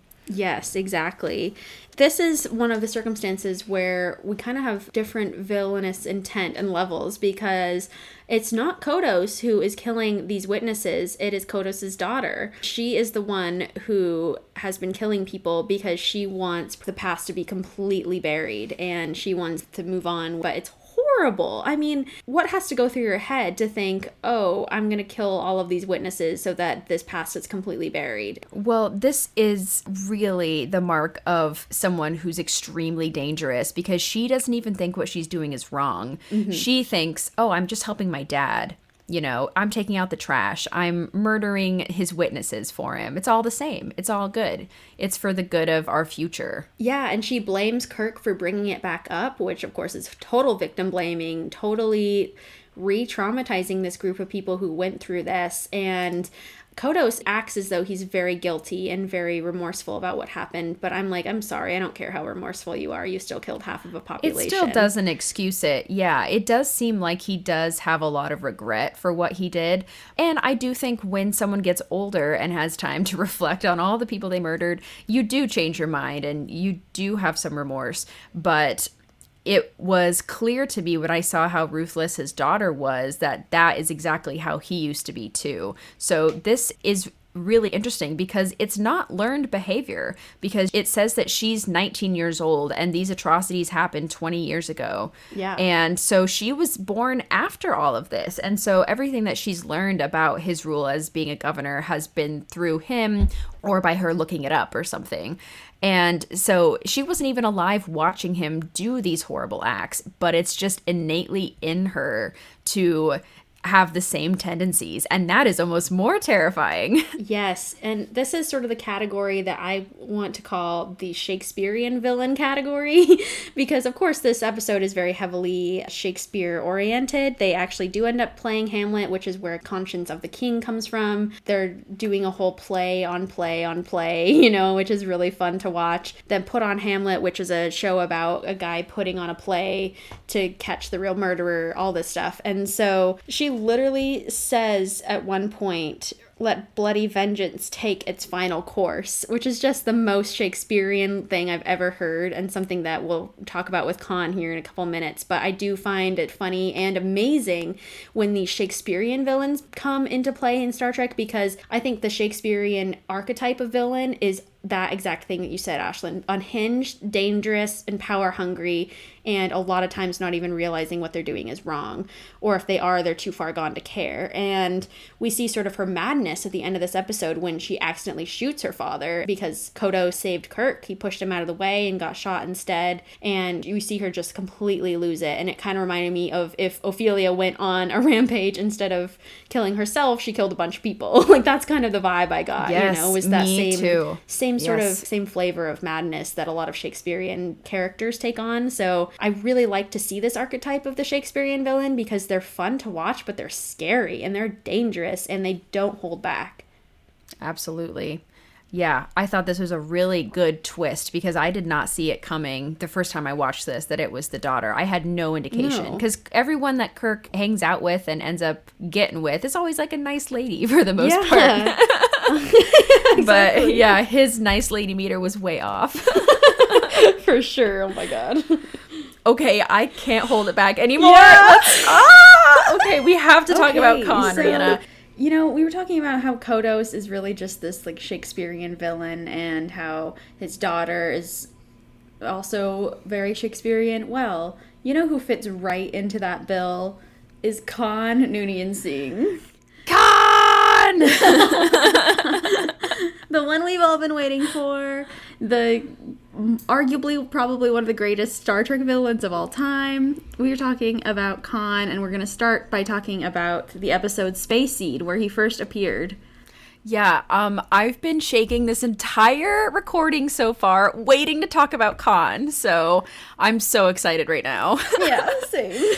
okay, so for those of you who are new to Khan or don't quite remember his backstory, let me just fill you in a little bit here. Khan is probably the greatest leader dictator question mark from the Third World War, which happened anywhere from between 1993 and 1996. Both Space Seed and The Wrath of Khan give different years, which is really funny.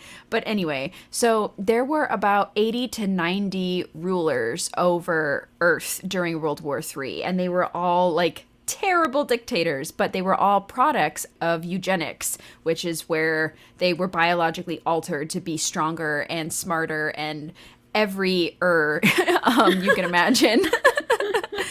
and so what we don't know and what we discover throughout Space Seed, actually Spock specifically discovers, is that anywhere from 70 to like a hundred of these dictators were never found and their bodies were not discovered. And so they're just missing.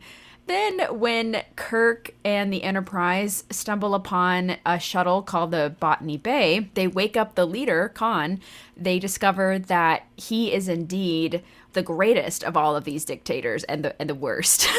Yeah, this is wild. I really like to hear more about this history because we're only given snippets of World War III and of the eugenic wars and everything. So it's really nice to hear them talk about it.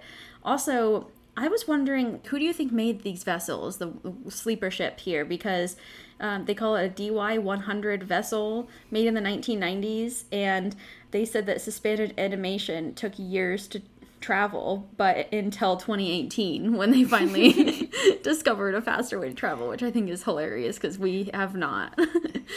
Yeah, I thought that line was funny too. And it made me confused because I know warp isn't invented until um, I think it's like 2069 right.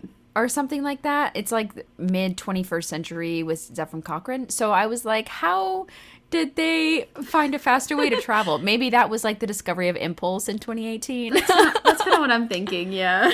yeah, I don't know. But to answer your question, I, I cannot answer it, except that I can imagine that Khan was the brains behind it because he obviously is their leader. He's the first one to wake up, and everybody follows his commands. And I can see him having the foresight to know that World War III is not going to last forever. And maybe he knew, oh, this has a end coming, so I'm to have a way out. So I can not die with all these other dictators who are probably losing power this time, but instead I'm going to take the biggest chance of all and just go to sleep and hope that I wake up somewhere that's not Earth, that we can have a life again, which is a huge risk. But I, I think he probably had no other option. Yeah, Ashlyn, that's a really good speculation. I think also um, Khan is very capable of adapting to a situation very quickly. We see this in both or in all everything that we're going to talk about that Khan is in that he can quickly assess the situation and then come come up with a solution. And so he makes that makes him a really good leader, also a very deadly one. But I think that's why he was also able to understand the Enterprise's technology a little bit quicker because he's like, well, I have to adapt to this new century. I knew that I'd be waking up sometime in the future, so he's just so smart. Like he really utilizes his surroundings and figures out how he can take them to his advantage. Yeah, not only is he smart technologically with the materials that he has at his disposal, but he's also fantastic at reading people. And this is something that makes him also a very formidable villain because he can read a room like that. And he he's very good at reading body language and also he's a very logical person and so he can put two and two together fairly quickly, much like Spock. And so I think this is the reason why Khan versus Kirk, and especially Khan versus Kirk and Spock, is such a thrilling match to watch because they are absolutely equals in every way. Yeah, absolutely. Both physically and mentally.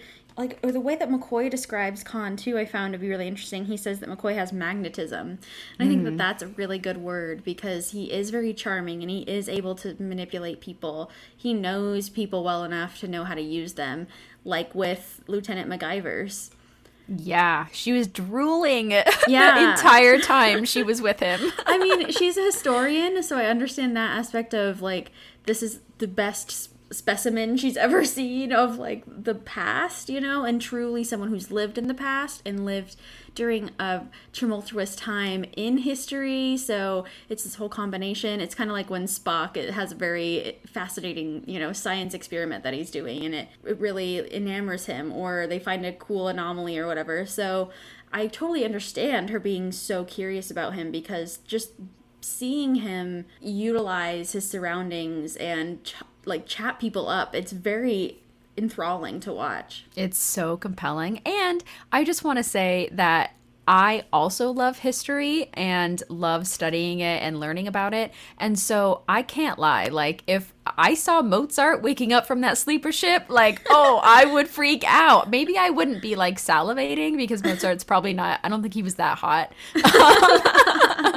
Not on Ricardo Montalban le- levels. Yeah. I mean, he died when he was only 36. So, like, there's a good chance Yeah. um, that he was looking good. But anyway, I can really relate to Marlene in this episode. And man, she is absolutely charmed by him. And I don't know how I feel about Kirk and company talking about her um like interest in Khan like I, I think they were trying to ride the line of being professional about it but it still felt a little out of place to me Yeah, I agree. And they made her out to be sort of just daydreaming about Khan and like I I don't know, I feel like I saw more to why she was so interested and they just thought, "Oh, because she's a woman and she's like Yeah. there's a hot guy here, you know, and they didn't see past that into her also like very historic interest in him. yeah i agree with you we also learn that there are 72 other people that are on the sleeper ship and there were 12 malfunctions so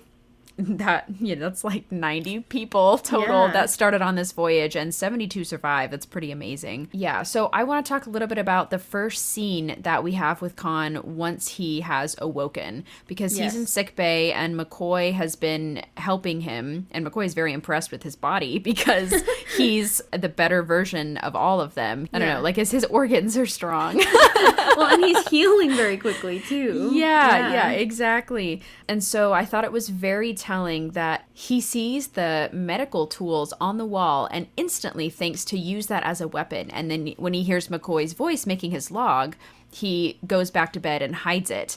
And I love how badass McCoy is in this scene. Khan sticks that knife or whatever it is to his throat, and McCoy just says, You better do me a favor and cut the carotid artery right now if you're gonna kill me. You know, I'm just your doctor. Literally, I love that. And I, Khan says to him, I like a brave man. So Yes. it was sort of this moment of respect and of- of knowledge uh, and of acknowledgement that both of them had sort of the different type of upper hand here. It was such a cool interaction and really set the tone for the rest of these interactions Khan was going to have with Kirk's crew. Yeah, absolutely. I had a little question for you. So it's impossible to avoid the prime directive, like breaking the directive in this situation, um, because technically Khan and his crew are pre-warp. Right. How? I mean, it's like impossible to, you know, because it's like Yeah. the Enterprise saved them. Yeah, they're gonna clearly see that they're like on a starship. like it's gonna be pretty obvious. You know, that's a good question. I I think in those situations, I don't know if they had training for this, but at least in those situations, they probably had like miscellaneous training, and they're like, if these random things occur, here you can probably just break it. I feel like they wouldn't have that training in Starfleet until like Until after least- Kirk. Yeah, I was gonna say until like Janeway's a captain, Yeah. like much later on. like, use all of their mistakes as examples of what not to do. Yeah, but anyway, I just wanted to point out that technically they are pre-warp. So really good point, anyway, Ashlyn. I didn't even think of that.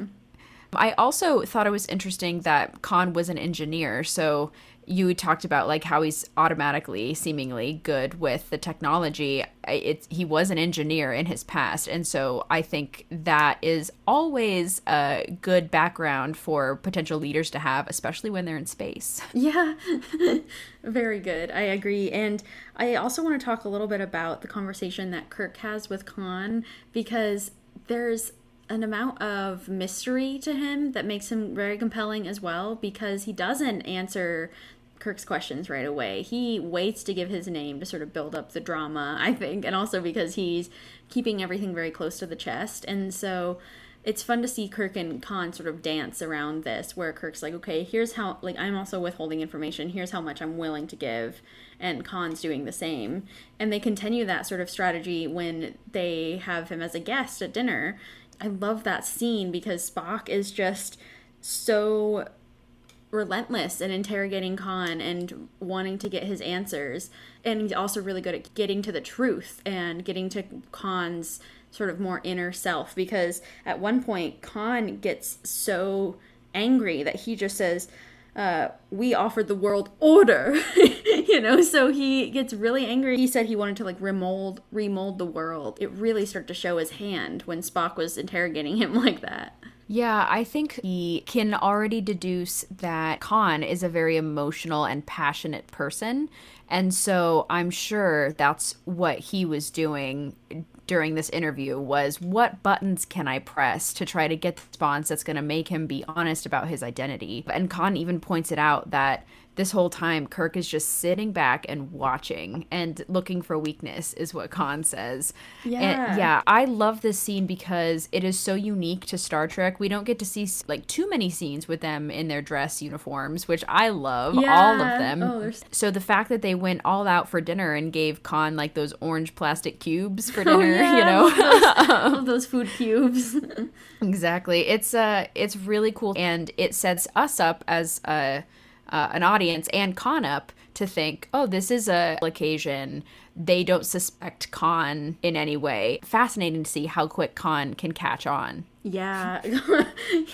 That that rhyme. Perfect way to end that. Yeah. they should have called they should have called Space Seed Khan catches on. and catch on he does because halfway Yeah. through the episode he already has the enterprise in his clutches and he has all the of the main officers in like the ready room when they're captured and they have kirk in a air compression chamber what is it air yeah, uh, it's like a it like smushes him, I think. Um, no i think like it like takes his air away right I thought it was like a I have it in not here a trash written. compactor No, no, no. like um like it it puts pre- a pressure chamber, I think. medical compression chamber so who knows what it's doing to kirk Okay, well, we don't know what a medical compression chamber is, but maybe it's doing something to Kirk. I mean, he's very sweaty in that tube there. Yeah, he is. well, and the reason Khan does this, I mean, obviously he wants the Enterprise, but the reason he puts Kirk in the container is because he initially said he was just going to take oxygen from the bridge and turn off life support.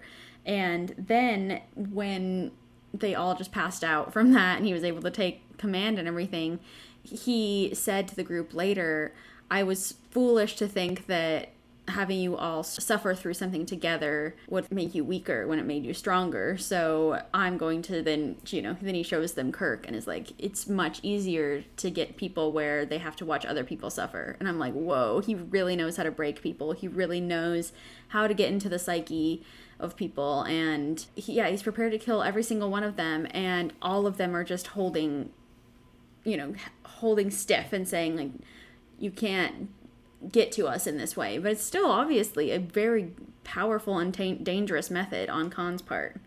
Absolutely. And he also says that another mistake he made was holding the captain captive. Having all these weird alliteration rhyming moments in this episode. Um, but holding the captain captive in the tube in the cave. no, the just capsule. kidding. In the capsule. that actually encouraged the crew to perform other acts of heroics. And they continued to say, I'm going to stand up to Khan. I'm not going to give in to this power play that he's trying to pull.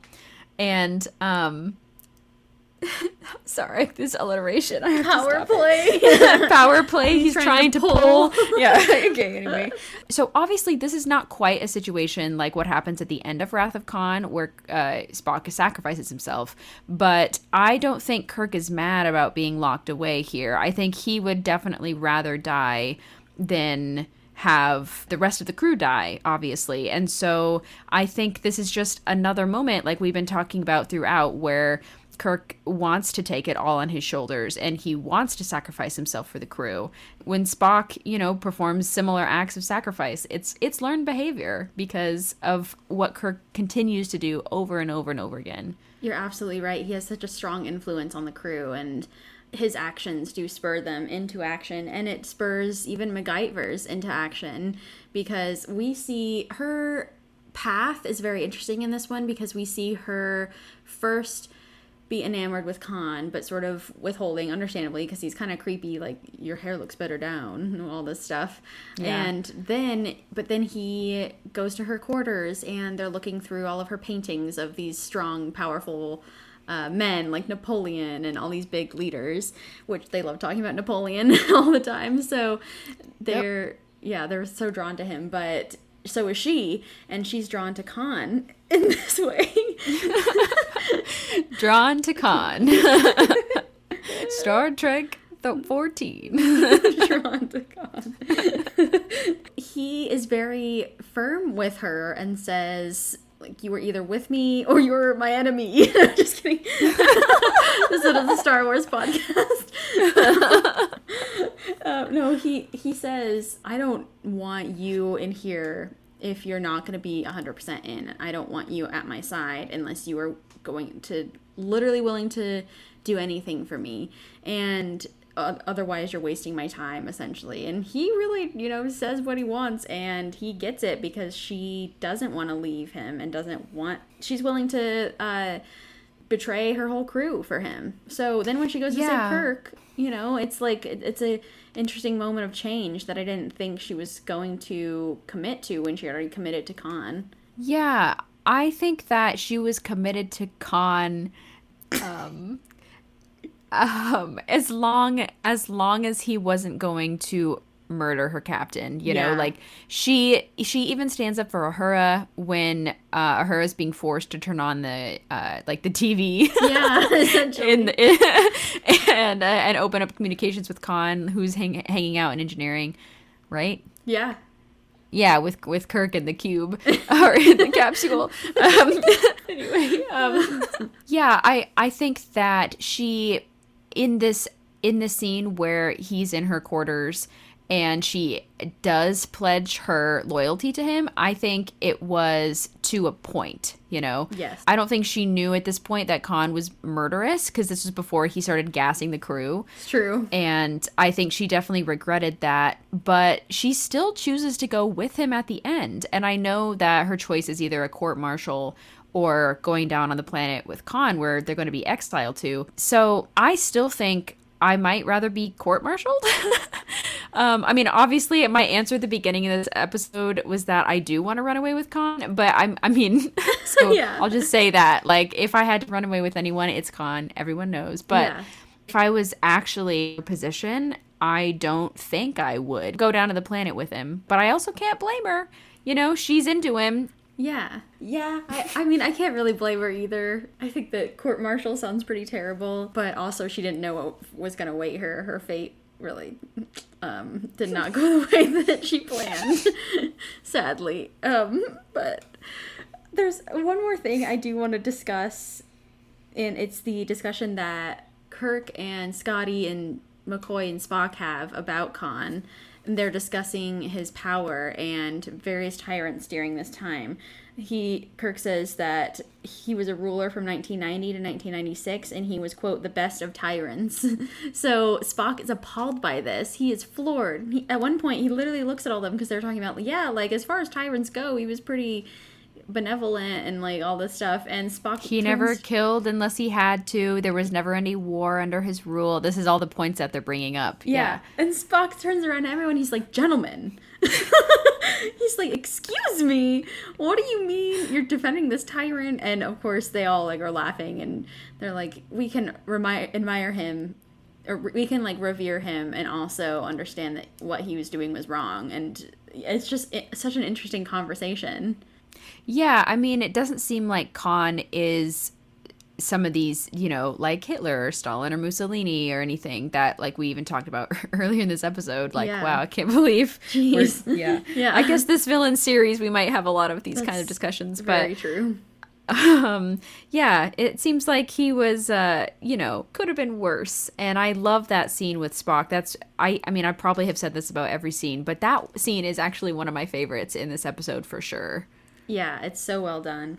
So I also love the end scene of this episode because that is where Kirk has decided to maroon them on Ceti Alpha 5. That's an important name, everybody, so lock it in your head.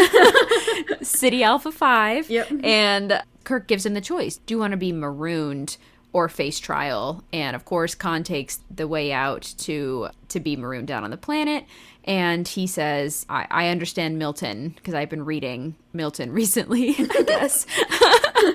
I had written in my notes milton question mark Rhianna help me exclamation point but then scotty asked the question i was wondering because scotty says um, well I, i'm ashamed to admit it but i'm not quite up on my milton. So what's going on here? And kirk it, says the quote that khan was referencing which is it's better to rule in hell than to serve in heaven. Hmm. And this is absolutely khan's his foundation. Yes, 100%. Spock says at the end of this episode, it would be interesting to go back in a hundred years and learn what crop has sprung from the seed you planted today.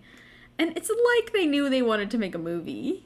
but they didn't I know, it's incredible. That's what's crazy. Well, I think they are uh, definitely setting up for a possible like different episode in like uh the next season or something. Yeah. Obviously, we never return to Khan until the movie, but uh, it never hurts the writers to plant a, uh, a a space seed like that for for the future.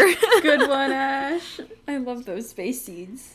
This episode, particularly, just incredible. Fantastic. And you know what? Spock never returns to Ceti Alpha 5. But you know who does is Chekhov in not 100 years, in only 15 years after this episode takes place. The sweet Chekhov, who we don't know where he was in the actual space seed, but Khan says, I never forget a face. Pavel Chekhov. Um, Walter Koenig had a quote that he said, I think during a convention or something, because a fan asked him where was Chekhov during Space Seed, because obviously he was he had not joined the cast at that point yet, and Walter Koenig says that. Chekhov was in the bathroom and Khan happened to walk in on him, and that's how they met. You know, that's that's pretty good.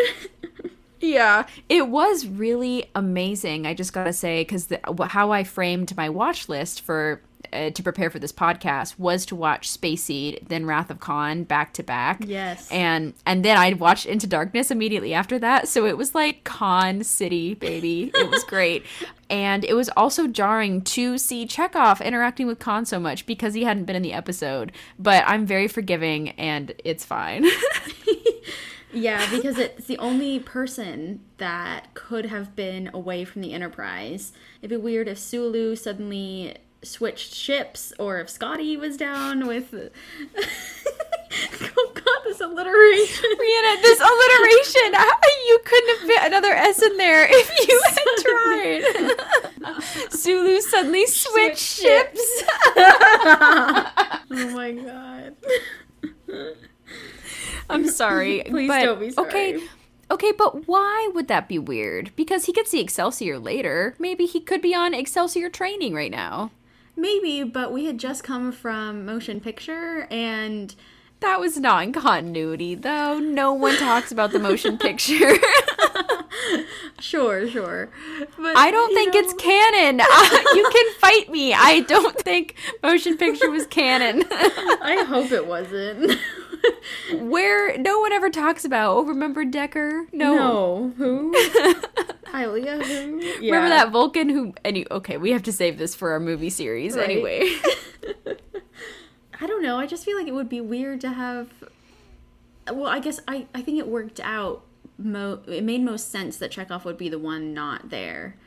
You know, yeah. like yeah. everyone else has their roles on the ship, and the way they start this movie is so good with them all doing the Kobayashi Maru. So you're you know right away sort of who's going to be the main cast. Oh, there's Sulu. It's a lot of friendly faces, but they, I guess, needed to check off elsewhere. Yeah, and I like that he's a commander now. He's Commander Chekhov, which I'm not surprised. He's a Russian whiz kid, so of Yeah. course he's uh, risen through the ranks so quickly.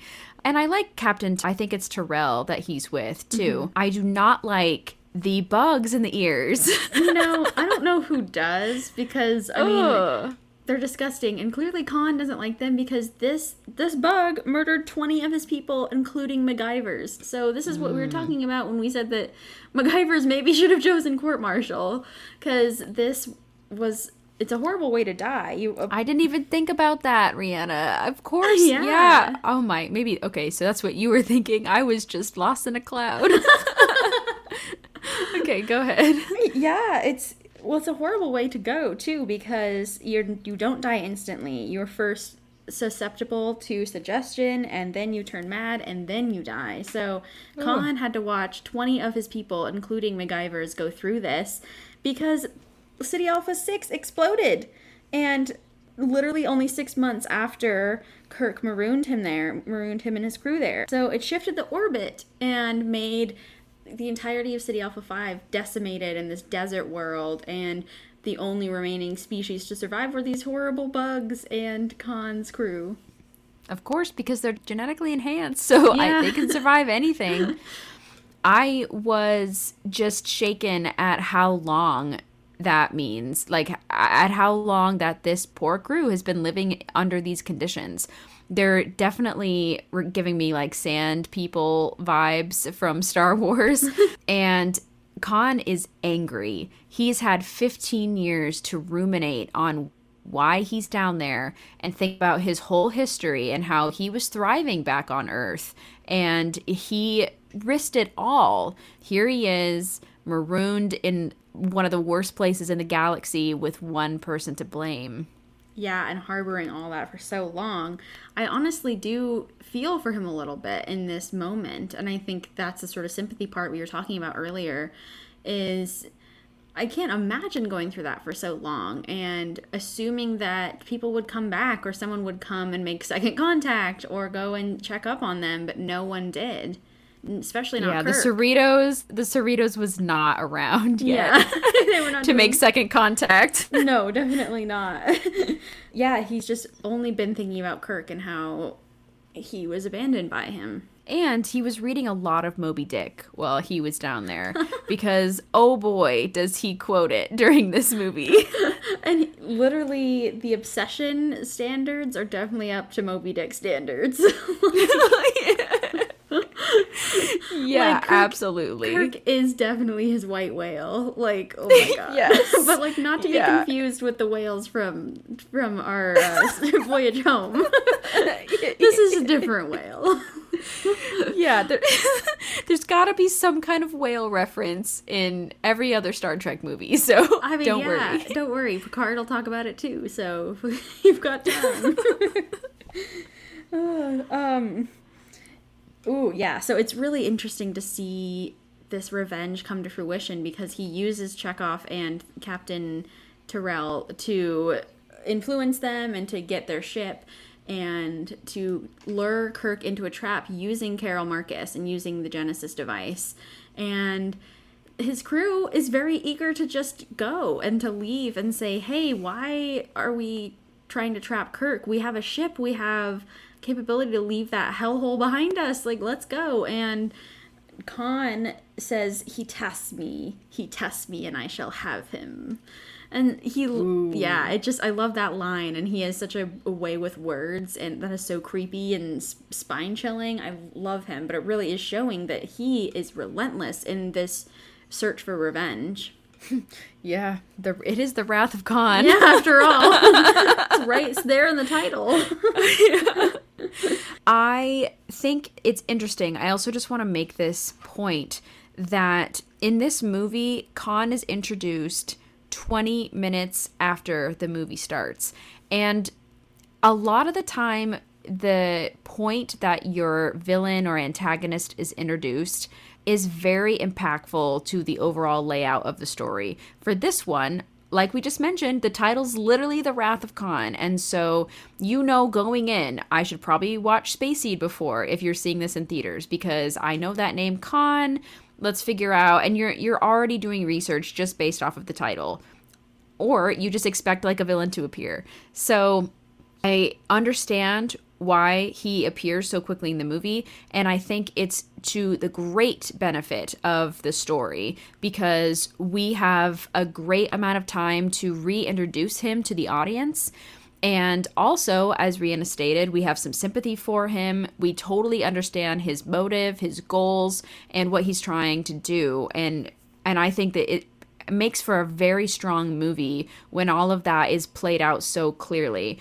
And also, this movie's great because you could say the plot synopsis in probably about three sentences, right? Like, Yeah. Khan is rediscovered, he attacks Kirk, they fight in a nebula, and Kirk wins, you know? Yeah. At great at great cost. And um Ouch. But but that's it there's not much that happens and i think the beauty of this movie is the details that we get because we get to spend so many minutes with khan on screen and we get to see the amazing interplay between kirk and spock especially when Starfleet notifies the Enterprise that the Regula one space station is in trouble, which is, of course, where Carol Marcus is and where the whole crew is that's building the Genesis device. Of course, the Enterprise is the closest ship in the quadrant. They go out. They have a fantastic scene when they're facing off with Khan because he's demanding, I want to see the specs of Genesis. Tell me what Genesis is.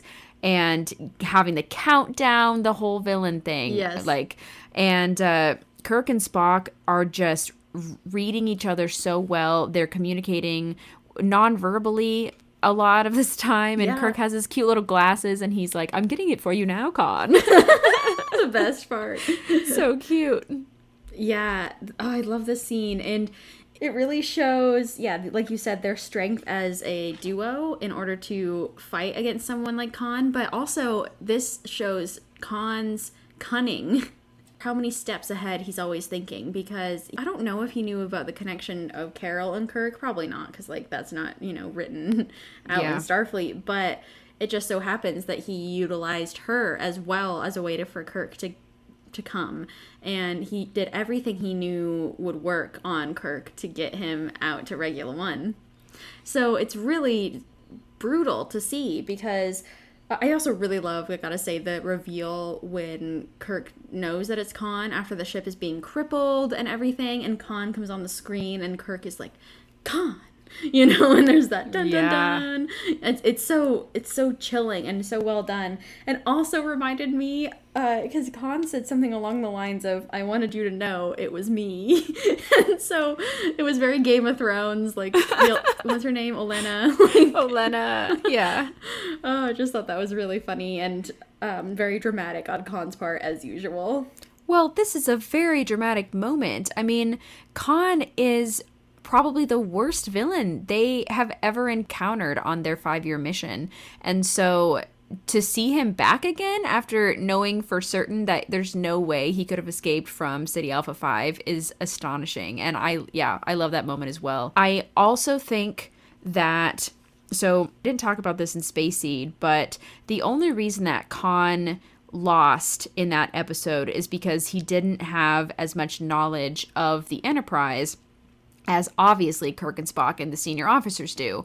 This is the same problem that comes up again in this movie because Khan does not know that you can raise or lower shields between other Federation ships. And because Kirk and Spock know that, that's what they're trying to do is lower the reliant shield so they can fire back at them. And that's very important knowledge to have. Seriously. and this is what's crippling khan um, during this. It's not anything that he could have prepared for. It's not like there were manuals he could have been reading the last 15 years.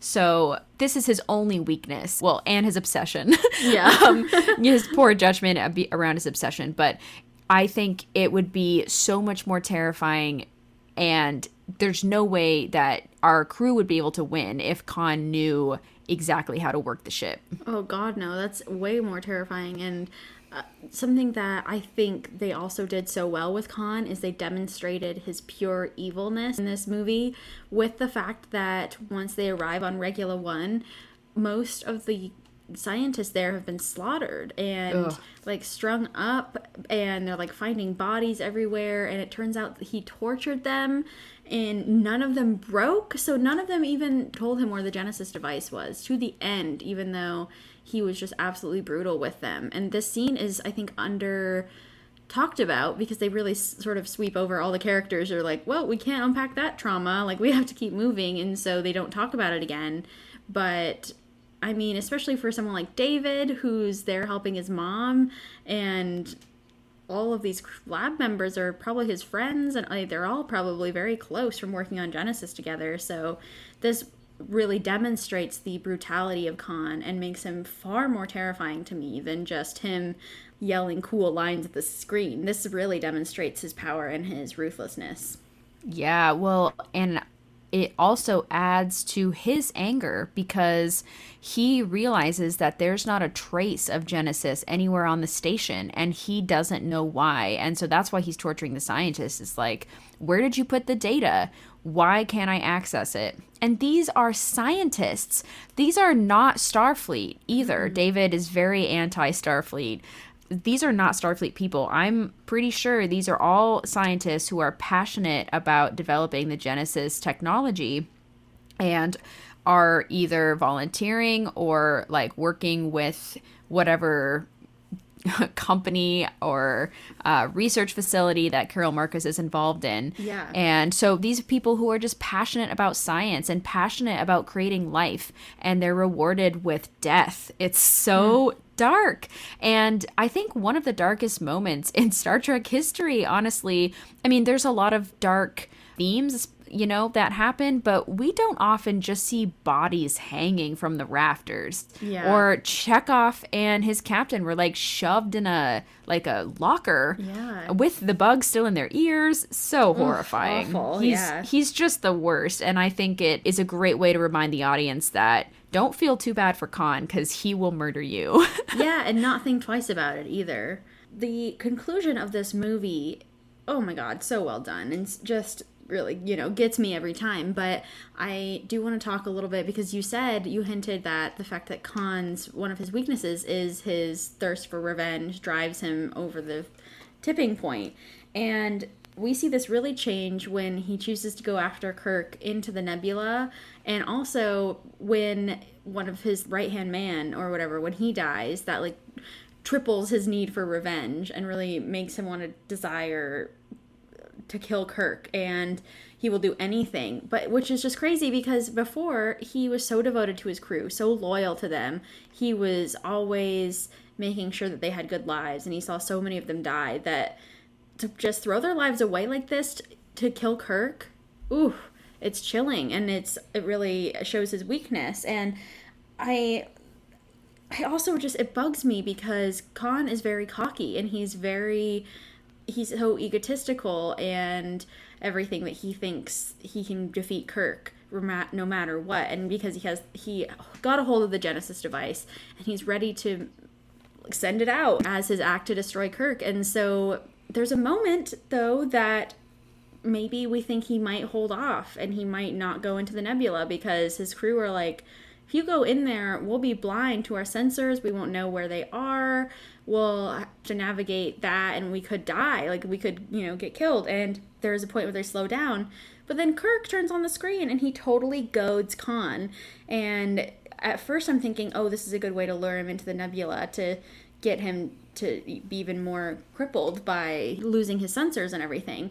But what he should have done is got out in the nebula, like on the other side, and go and get Starfleet or something because this was not a smart move on their part. This was not something that Kirk should have done. I think if he were thinking clearly and not also hell bent on revenge and hell bent on being the one to victor over Khan, then it probably would have saved Spock's life. And I mean, this is what Wrath of Khan hints at the whole movie is the fact that Kirk has never actually faced death. And so he's very cocky himself about that. And so him and Khan make quite the pair because they're both just vying to get at each other and they both sacrifice huge things to win over the other. I totally agree with you. And I actually had not thought about that before. And you're totally right. If Kirk had just escaped, he could have gone back to Starfleet, regrouped, and then warned everybody hey, Khan has control of the Reliant. Let's go back with reinforcements. I don't know if communications were out or working or whatever.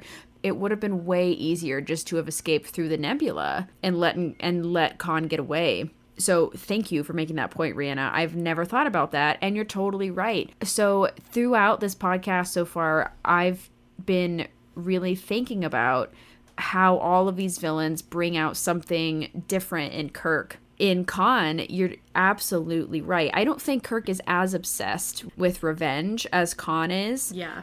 But it is a weakness for Kirk. And I love what you said about that.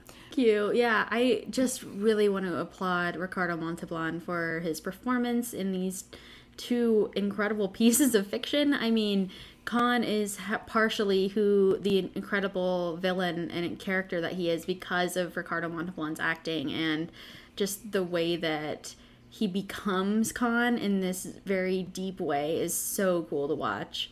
Yeah, absolutely. And I think the way that Khan dies, his last words are so intense and so amazing. Um, yeah, oh my god, I love his last lines. Um, he says to Kirk, or like when he's you know, dying on on the screen or whatever, and he says, to "The last I grapple with thee, from hell's heart I stab at thee, for hate's sake I spit my last breath at thee." Oh, it's so powerful. And I honestly thought he was quoting Shakespeare before Yeah. I knew that it was Moby Dick because it sounds just so Shakespearean. so Shakespearean villain. Um, yeah, I mean Herman Melville wrote Moby Dick, and I didn't realize that was from it either until I looked it up. And oh my God, does it make sense? like, Yeah. this is literal perfect explanation or perfect definition of Moby Dick is this movie, and I'm really glad that you mentioned that earlier, Ashlyn, because it's really cool that they use that quote. It's such a it's such a powerful one, and like with Khan's literal last dying breath, he hated Kirk to everything he had. That hatred literally killed him. Yeah, yeah. Oof. Um, the end of this movie, you know, Spock sacrifices himself. It's one of the most heartbreaking scenes I ever Yeah. uh, can imagine, and I cry every time. literally same. yeah. Uh, I'm glad we don't have to go into it now because we have a movie series coming up. It gets closer every day. You don't know quite when it will be in the lineup, but it is definitely coming at some point. We are so excited for that one. Yeah, so we'll spare the details, but our last movie we're going to talk about tonight is Star Trek Into Darkness, which is the second of the J.J. Abrams films in the Kelvin timeline. So we are in a completely different timeline now, one where Khan was found earlier because of the destruction of Vulcan. So this is a very significant point. Because Vulcan was destroyed, more ships were sent out further into space to try and find a planet that would be suitable for New Vulcan and to colonize. And so Marcus, Admiral Marcus ran into Khan's ship into the Botany Bay and found and awoke Khan and utilized him as a weapon essentially. So this is what would have happened if Kirk hadn't run into Khan. Yeah, it's really wild to think about, especially because Khan in Section 31 seems like the scariest thing. That's like the worst choice you could possibly make. Yeah. Um, Put yeah, a literal weapon like in the head of a very dangerous organization. Yeah. Absolutely. And I was just saying that th- the last thing we need is a Khan that understands the technology. yeah, and here we are. yeah. We're just handing it to him. Last time I talked about how Khan entered it 20 minutes in. In this movie, we see uh, John Harrison right from the beginning, but we don't know that it's Khan until an hour and eight minutes into the movie. And the runtime is only two hours and eight minutes. So, Rhianna, what do you think about this difference and about knowing that it's Khan later in the movie? Yeah, I think it takes away some of my interest in John Harrison as a villain because up to now we don't know his motivation. We don't know why he blew up the archive except for the fact to get a bunch of admirals together so he could blow up the admiralty and kill Pike and all this stuff, but we don't know what is going on and why he's fleeing to Kronos and all of these things. So I guess they're trying to build up the mystery, but the problem was is that when this movie came out, it was like leaked right away that Benedict Cumberbatch's character was going to be Khan and not John Harrison. I read an article that said it was the worst kept secret of 2013. I'm like, wow, that sounds right. like literally it was so fast where people found out. So it really took away sort of the surprise factor and the magic of that for me. And I think that like it would have been way more effective if he had played maybe someone else who was on the ship on the Botany Bay, like maybe not the leader, like maybe if Khan had been killed, say in reawakening from the cryotube, then it could have been another one of the 72 members who are asleep, and that would be so cool. It'd be kind of divergent. So I kind of wish that would happen. Or I saw in the same article, the Den of Geek article, um, said that a lot of rumors were going around that he would be playing Gary Mitchell, and I think that would have been really amazing. Oh, that would have been so cool. I know 'cause he kind of he kind of looks like him, and this is my other problem is the fact that every one of these other cast members is played to look someone almost exactly like them, but maybe a little younger in these reboots and in this alternate reality. But they got a white man to play a a, a character who is Mexican American, and so that just made me pretty mad because I'm like, yes, you can't recast Ricardo Montalban, but you can get somebody, a person of color, to play Khan to continue the tradition, and it just really didn't make any sense. I guess because Benedict Cumberbatch is, was the hot new actor at the time, and they wanted more ratings or whatever. But you know, this is nothing against Benedict Cumberbatch; it's just not the right role for him to play. I think that it yeah, it just sort of cheapens it that they whitewashed him in that way. Yes, I had every thought that you said, I had while I was watching the movie. I was confused why it was a white Khan. and I think it would have been a much stronger movie if it had been about Khan's first in command, who we see in Space Seed and we see in Wrath of Khan. I think that would have been a stronger choice because his name we don't even know or and it's not memorable. And he still could have been a very powerful like mutant human. Who's been product of the eugenics wars. Yeah i feel exactly the same as you on this one. I do like though that this gives us the opportunity to see the crew of the Enterprise kind of an alliance with Khan for part of this movie and that is something new that is really intriguing to me and I love the scene where Scotty and Khan and Kirk have done this insane space jump from ship to ship which is just so unbelievable Right, and yeah. cinematically beautiful but like they're definitely all dead Yeah. after, after attempting this For real. um but JJ Abrams had to get his cool scene in, so I understand.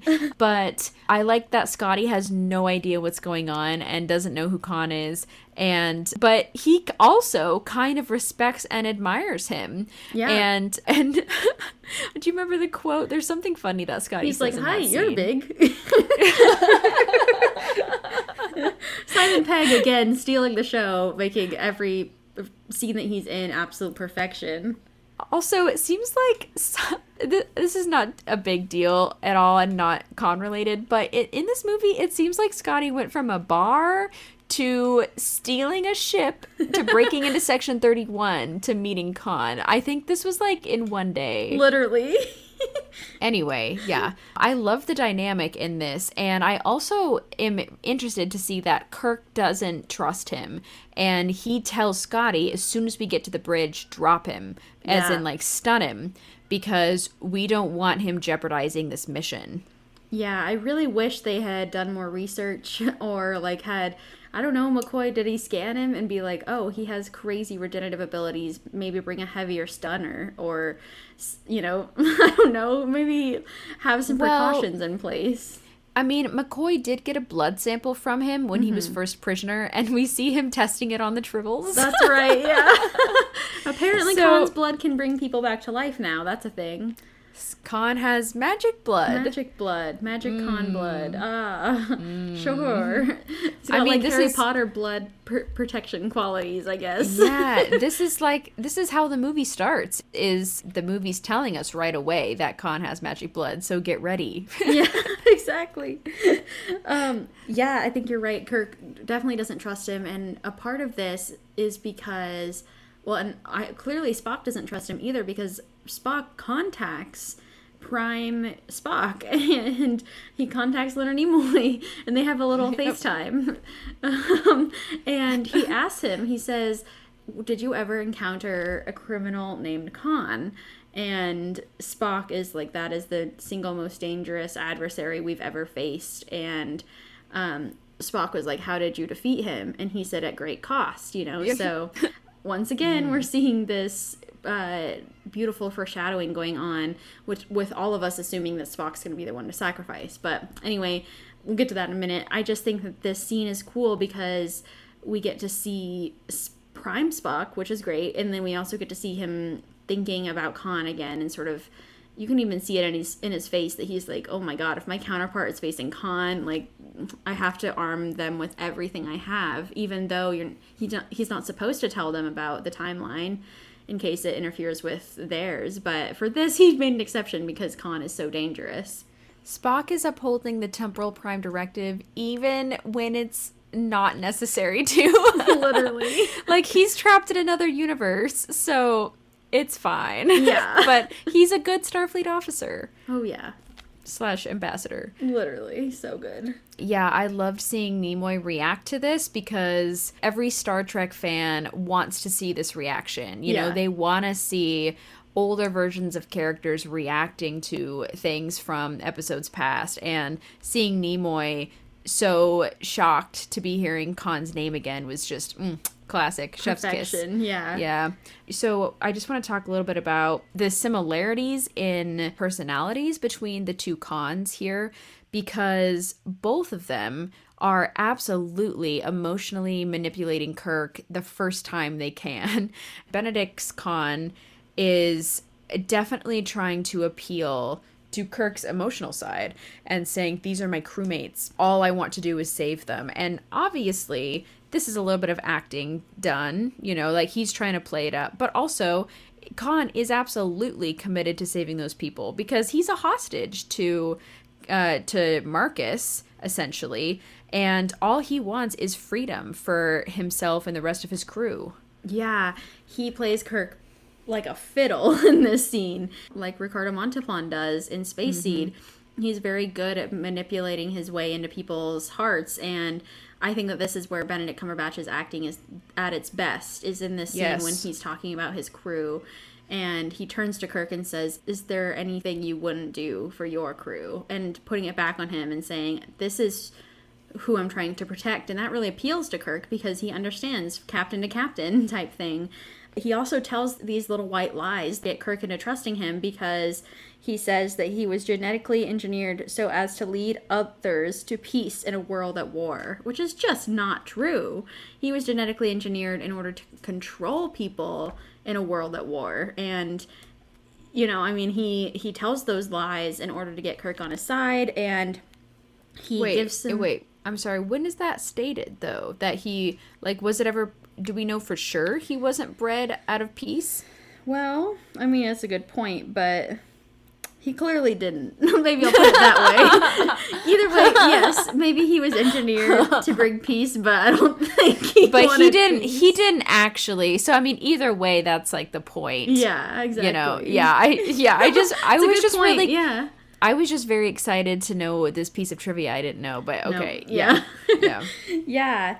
Yeah, he really plays it up. So he says that Admiral Marcus wanted to ex- exploit my savagery, and that's mm. why he used him for Section 31 as a top agent and why he was using his crew against him. I mean, so Admiral Marcus put his crew in torpedoes to say, if you don't do as I say, I will kill them. And Marcus was sort of this secondary villain all along, one that we didn't expect, and something that was a bit of a plot twist. And I don't know, Ashlyn, how did you feel about this fact that Marcus ended up being a bit more of a villain and sort of adjacent to Khan in this way? I mean, it's it's kind of my problem with this movie is that there are too many villains. And while it was interesting to add the dynamic of an enemy of an enemy is my friend mm-hmm. type of thing, it's not worth it to me because I just felt a lot of whiplash. Although the scene where Khan kills Marcus is really awesome. I oh mean, my it's God, like yeah. it's terrible, but you're kind of rooting for it because Marcus is a terrible person and you know Khan is super strong. He really pulls a mountain, another Game of Thrones reference where Yeah. he's like squeezing his head and like cr- breaks his neck. Yeah. It is really insane. Khan is just li- murders him so hard. um, and but I I just felt like that was a climax that was too early, you Yeah. know. Okay, so yeah, Khan kills Admiral Marcus and takes control of his terrifying Section 31 ship, which is just massive and can be manned apparently by one person if needed. So that's very useful for Khan. And he takes Kirk hostage and says, So this part, I was like, whoa, here's a parallel I didn't realize until watching this movie for like the 20th time or whatever. He says to Spock, like, give me my crew or I'll kill your captain, all this stuff. And Spock is like, you cannot get- your crew, like, you'd have to come aboard here and everything. And he's like, well, I can take the air out of your bridge and have you suffocating within minutes. My crew don't need air to survive, and I will walk over your cold corpses to, to recover my people. and so, I mean, you know, terrifying words, but also literally the same thing that Khan did in Space Seed. And so I loved this connection and something I hadn't ever realized before. Yes, Rhianna, we both are clearly having these same realizations because I wrote in my notes suffocation vibes in both. Suffocation vibes, wow. but Khan only suffocates people when it's the first time they meet, not Sure, the second. yeah. He's already played that trick. Oh, so yeah, exactly. I was proud of Spock during this scene because he asked McCoy to remove all those bodies, and so he did. Yeah. I mean, they're, I shouldn't say like bodies like they're dead because they're alive. Yeah, they're But still he- frozen. Yeah, he removes all the humans from the torpedoes and then beams the torpedoes rigged to explode aboard Khan's ship. I, I, I you know, the Section 31 ship, but Yeah. whatever. Yeah, it's a genius move, and um, it's something that like we don't because Spock is in command at this point because Kirk is being held by Khan and everything, and then they're being beamed aboard to the brig and all of this stuff, and Spock has to make this decision while Kirk is gone, and it's yeah, it's very brave and really something that I wouldn't have expected Spock to do, which is exactly what they talk about after Kirk sacrifices his life and pulls a literal Spock. Kirk is pulling a Spock who was pulling a Kirk. I think you're 100% right. Spock's move earlier in Wrath of Khan, I think, was because Spock could last longer in there. Like, that was his only. Or, like, why Kirk didn't think of it first. And he happened to be hearing about engineering and had this idea. But I think you're absolutely right. Kirk was sort of there first. He was already in engineering and he made this spur of the moment decision. Ashlyn, something you talked about before is him going at it alone when push comes to shove and when the, the chips are really down. yeah, it doesn't matter what universe Kirk is in, unless it's the mirror universe, but for the most part, in all these like positive universes, Kirk is gonna sacrifice himself. He's the one to save everyone. He's the one to save them all. And and he he does, and he dies, but don't worry. Don't forget about the magic blood. Forget about the tribble that came back to life. because Yep, tribbles he- have the same phy- physiologies as humans, so. he he wasn't dead, Jim. Yeah, McCoy remarks a very similar thing that I was talking about earlier, where he says that that move you did with the torpedoes, it was very much something that Kirk would do. And then I think it's Kirk or I don't know Spock or someone who's like, well, what Kirk did is something that very much I would do, and so I love that they hinted at that, like, hey, here is this role reversal. Yeah, absolutely. Um, something that we have not seen before, though, is Spock kicking the living crap out of Khan. and that was kind of a, a mind blower. Um, Yeah. so somehow, although not surprisingly, Khan survives the Section 31 ship falling to Earth, and Spock beams down to like chase him because he wants revenge Yeah. for killing Kirk, even though Kirk sacrificed himself. Um, but you know, Spock's really angry, and thank God Uhura is there because she stops Spock from like totally murdering Khan. Yeah. Which honestly, if that had happened, I might have cheered. But also, like murder is bad. But but this is significant because Spock is a vegetarian. Once again, like he is not about killing people, like we talked about with Gary Mitchell so Yeah. long ago. But he has no hesitation and i think that does show you the differences that this spock has endured because he's lost his mom he's lost his planet he is definitely a more emotionally aware spock than we have in the prime universe Yeah. I guess I should say he's more emotionally aware sooner in his life Well because said. Prime Prime Spock definitely becomes chill with himself around like TNG late movies Yeah. era. Um, Oh, 100%. but anyway, or maybe before. A- anyway, Yeah. I was just surprised to see this anger that Spock had, but also Kirk had just died, so Yeah. I understand. I'm wondering, did Khan get taken into custody? yeah, he, he got didn't die. refrozen. He got refrozen.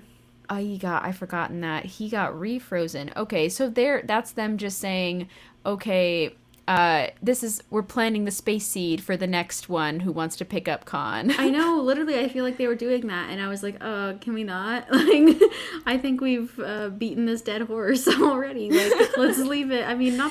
I think that obviously I have problems with a lot of Star Trek Into Darkness, and there's parts that I really enjoyed, and yeah, I just think it's smart when they started moving away from ki- villains who we were repeating. Rhianna, the thing you forgot is that the magical blood will save this dead beaten horse. so they can always bring Khan back.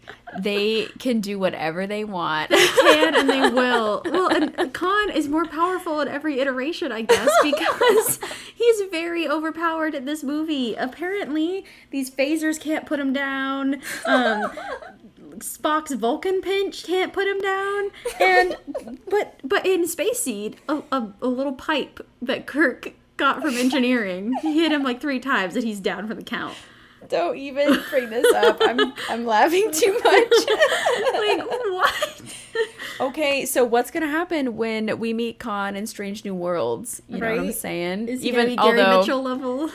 Maybe uh, Pike will wake him up and then refreeze him and then wipe his memory, so we can have uh, an episode before Space Seed. Oh my god, that would be something. yeah. Um. Wow.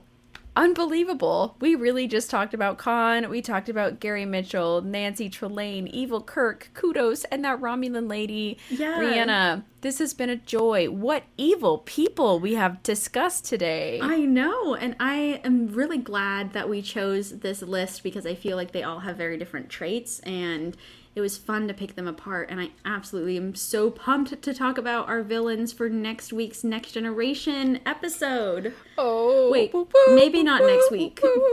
Oh, yep, yep. I must interrupt my partying um, to say that we are gonna have to take a little break from the Duras Sisters podcast because my husband's coming back from basic training Woo! and I'm going to see my wonderful mom in Connecticut who was on the pod two episodes ago. So Yeah. if you haven't met her yet, you better go back right now and watch. It's not time traveling meat. It's the one before Future Man. Future Man, yeah. yeah, you better go listen to Future Man, and then you'll understand that I'm having a great time in Connecticut with my mom. With our amazing Moogie, yes. Yeah, our amazing Moogie. And and then I'm going to be moving to Virginia. So this is all you can blame me for this break. um, we are recording this episode even earlier than we normally record episodes in preparation for this crazy week ahead. So if there is a little bit of time elapsing and you're missing your Duras sisters, do not worry. We will be back and we will be talking about the next generation villains. So Yes. hang in there. Please go check out our Patreon because we have a ton of content for you to listen on there while you wait, and you will enjoy it so much. You can donate any amount per month, like Literally. literally one dollar per month, and you can have at least a couple hours worth of podcasts to listen to that are not even on our main feed. So Yeah. go check that out while you're missing us. You won't regret it. Yeah, and I think also as a treat, I'll post the our watch list for Next Generation early so you guys can buff up and watch all those Next Generation episodes of the villains we choose before our podcast even comes out. Whoa, posting it early? That is a mood. Whoa, man. So maybe, maybe I'll do that, give you guys a little taste and give you enough time to watch it. So, That sounds great. yeah. Rhianna, what a pleasure to get into these twisted minds with you. Oh, it's been amazing. I had such a blast literally talking about Khan for like 80 minutes of this podcast. I feel like I've been waiting my whole life to talk this long about Khan. Same. Yeah, and thank you for coming on this very villainous ride with me, and I'm very excited for next week. Absolutely. Thank you for listening to the Duras Sisters podcast. Please tune in next time for the second episode of our villain series, where Ashlyn and Rhianna will discuss the villainous episodes in Star Trek The Next Generation. Please follow us on Facebook, Instagram, and Twitter, and check to see our suggested watch list for our upcoming episodes. Also, take a moment to check out our content on Tumblr and TikTok. If you like what you've heard today, please leave us a review and rate us five stars. By donating any amount per month, you can become a monthly patron and unlock our exclusive reviews of Lower Decks, the animated series, and Star Trek trivia. You can find all of this and more at patreon.com slash the Duras Sisters Podcast. If you would like to contact us for any reason, please do so at the Duras Sisters Podcast at gmail.com. Our intro, Klingon Battle, was written by Jerry Goldsmith. And our outro, Worf's Revenge, is by Aurelio Voltaire. Big news, Rhianna Banana. Today is the Duras sister who passed away. Her birthday's today. And so I, I made a couple posts about Silvercore, and but like we released the pod today, so it's amazing. And then also, last big fact, somebody we don't even know commented on the Instagram post you made about uh, Kate Mulgrew about the book and said, love the podcast. So, wow, this is big news. We're really rolling, and I love you, and happy Friday.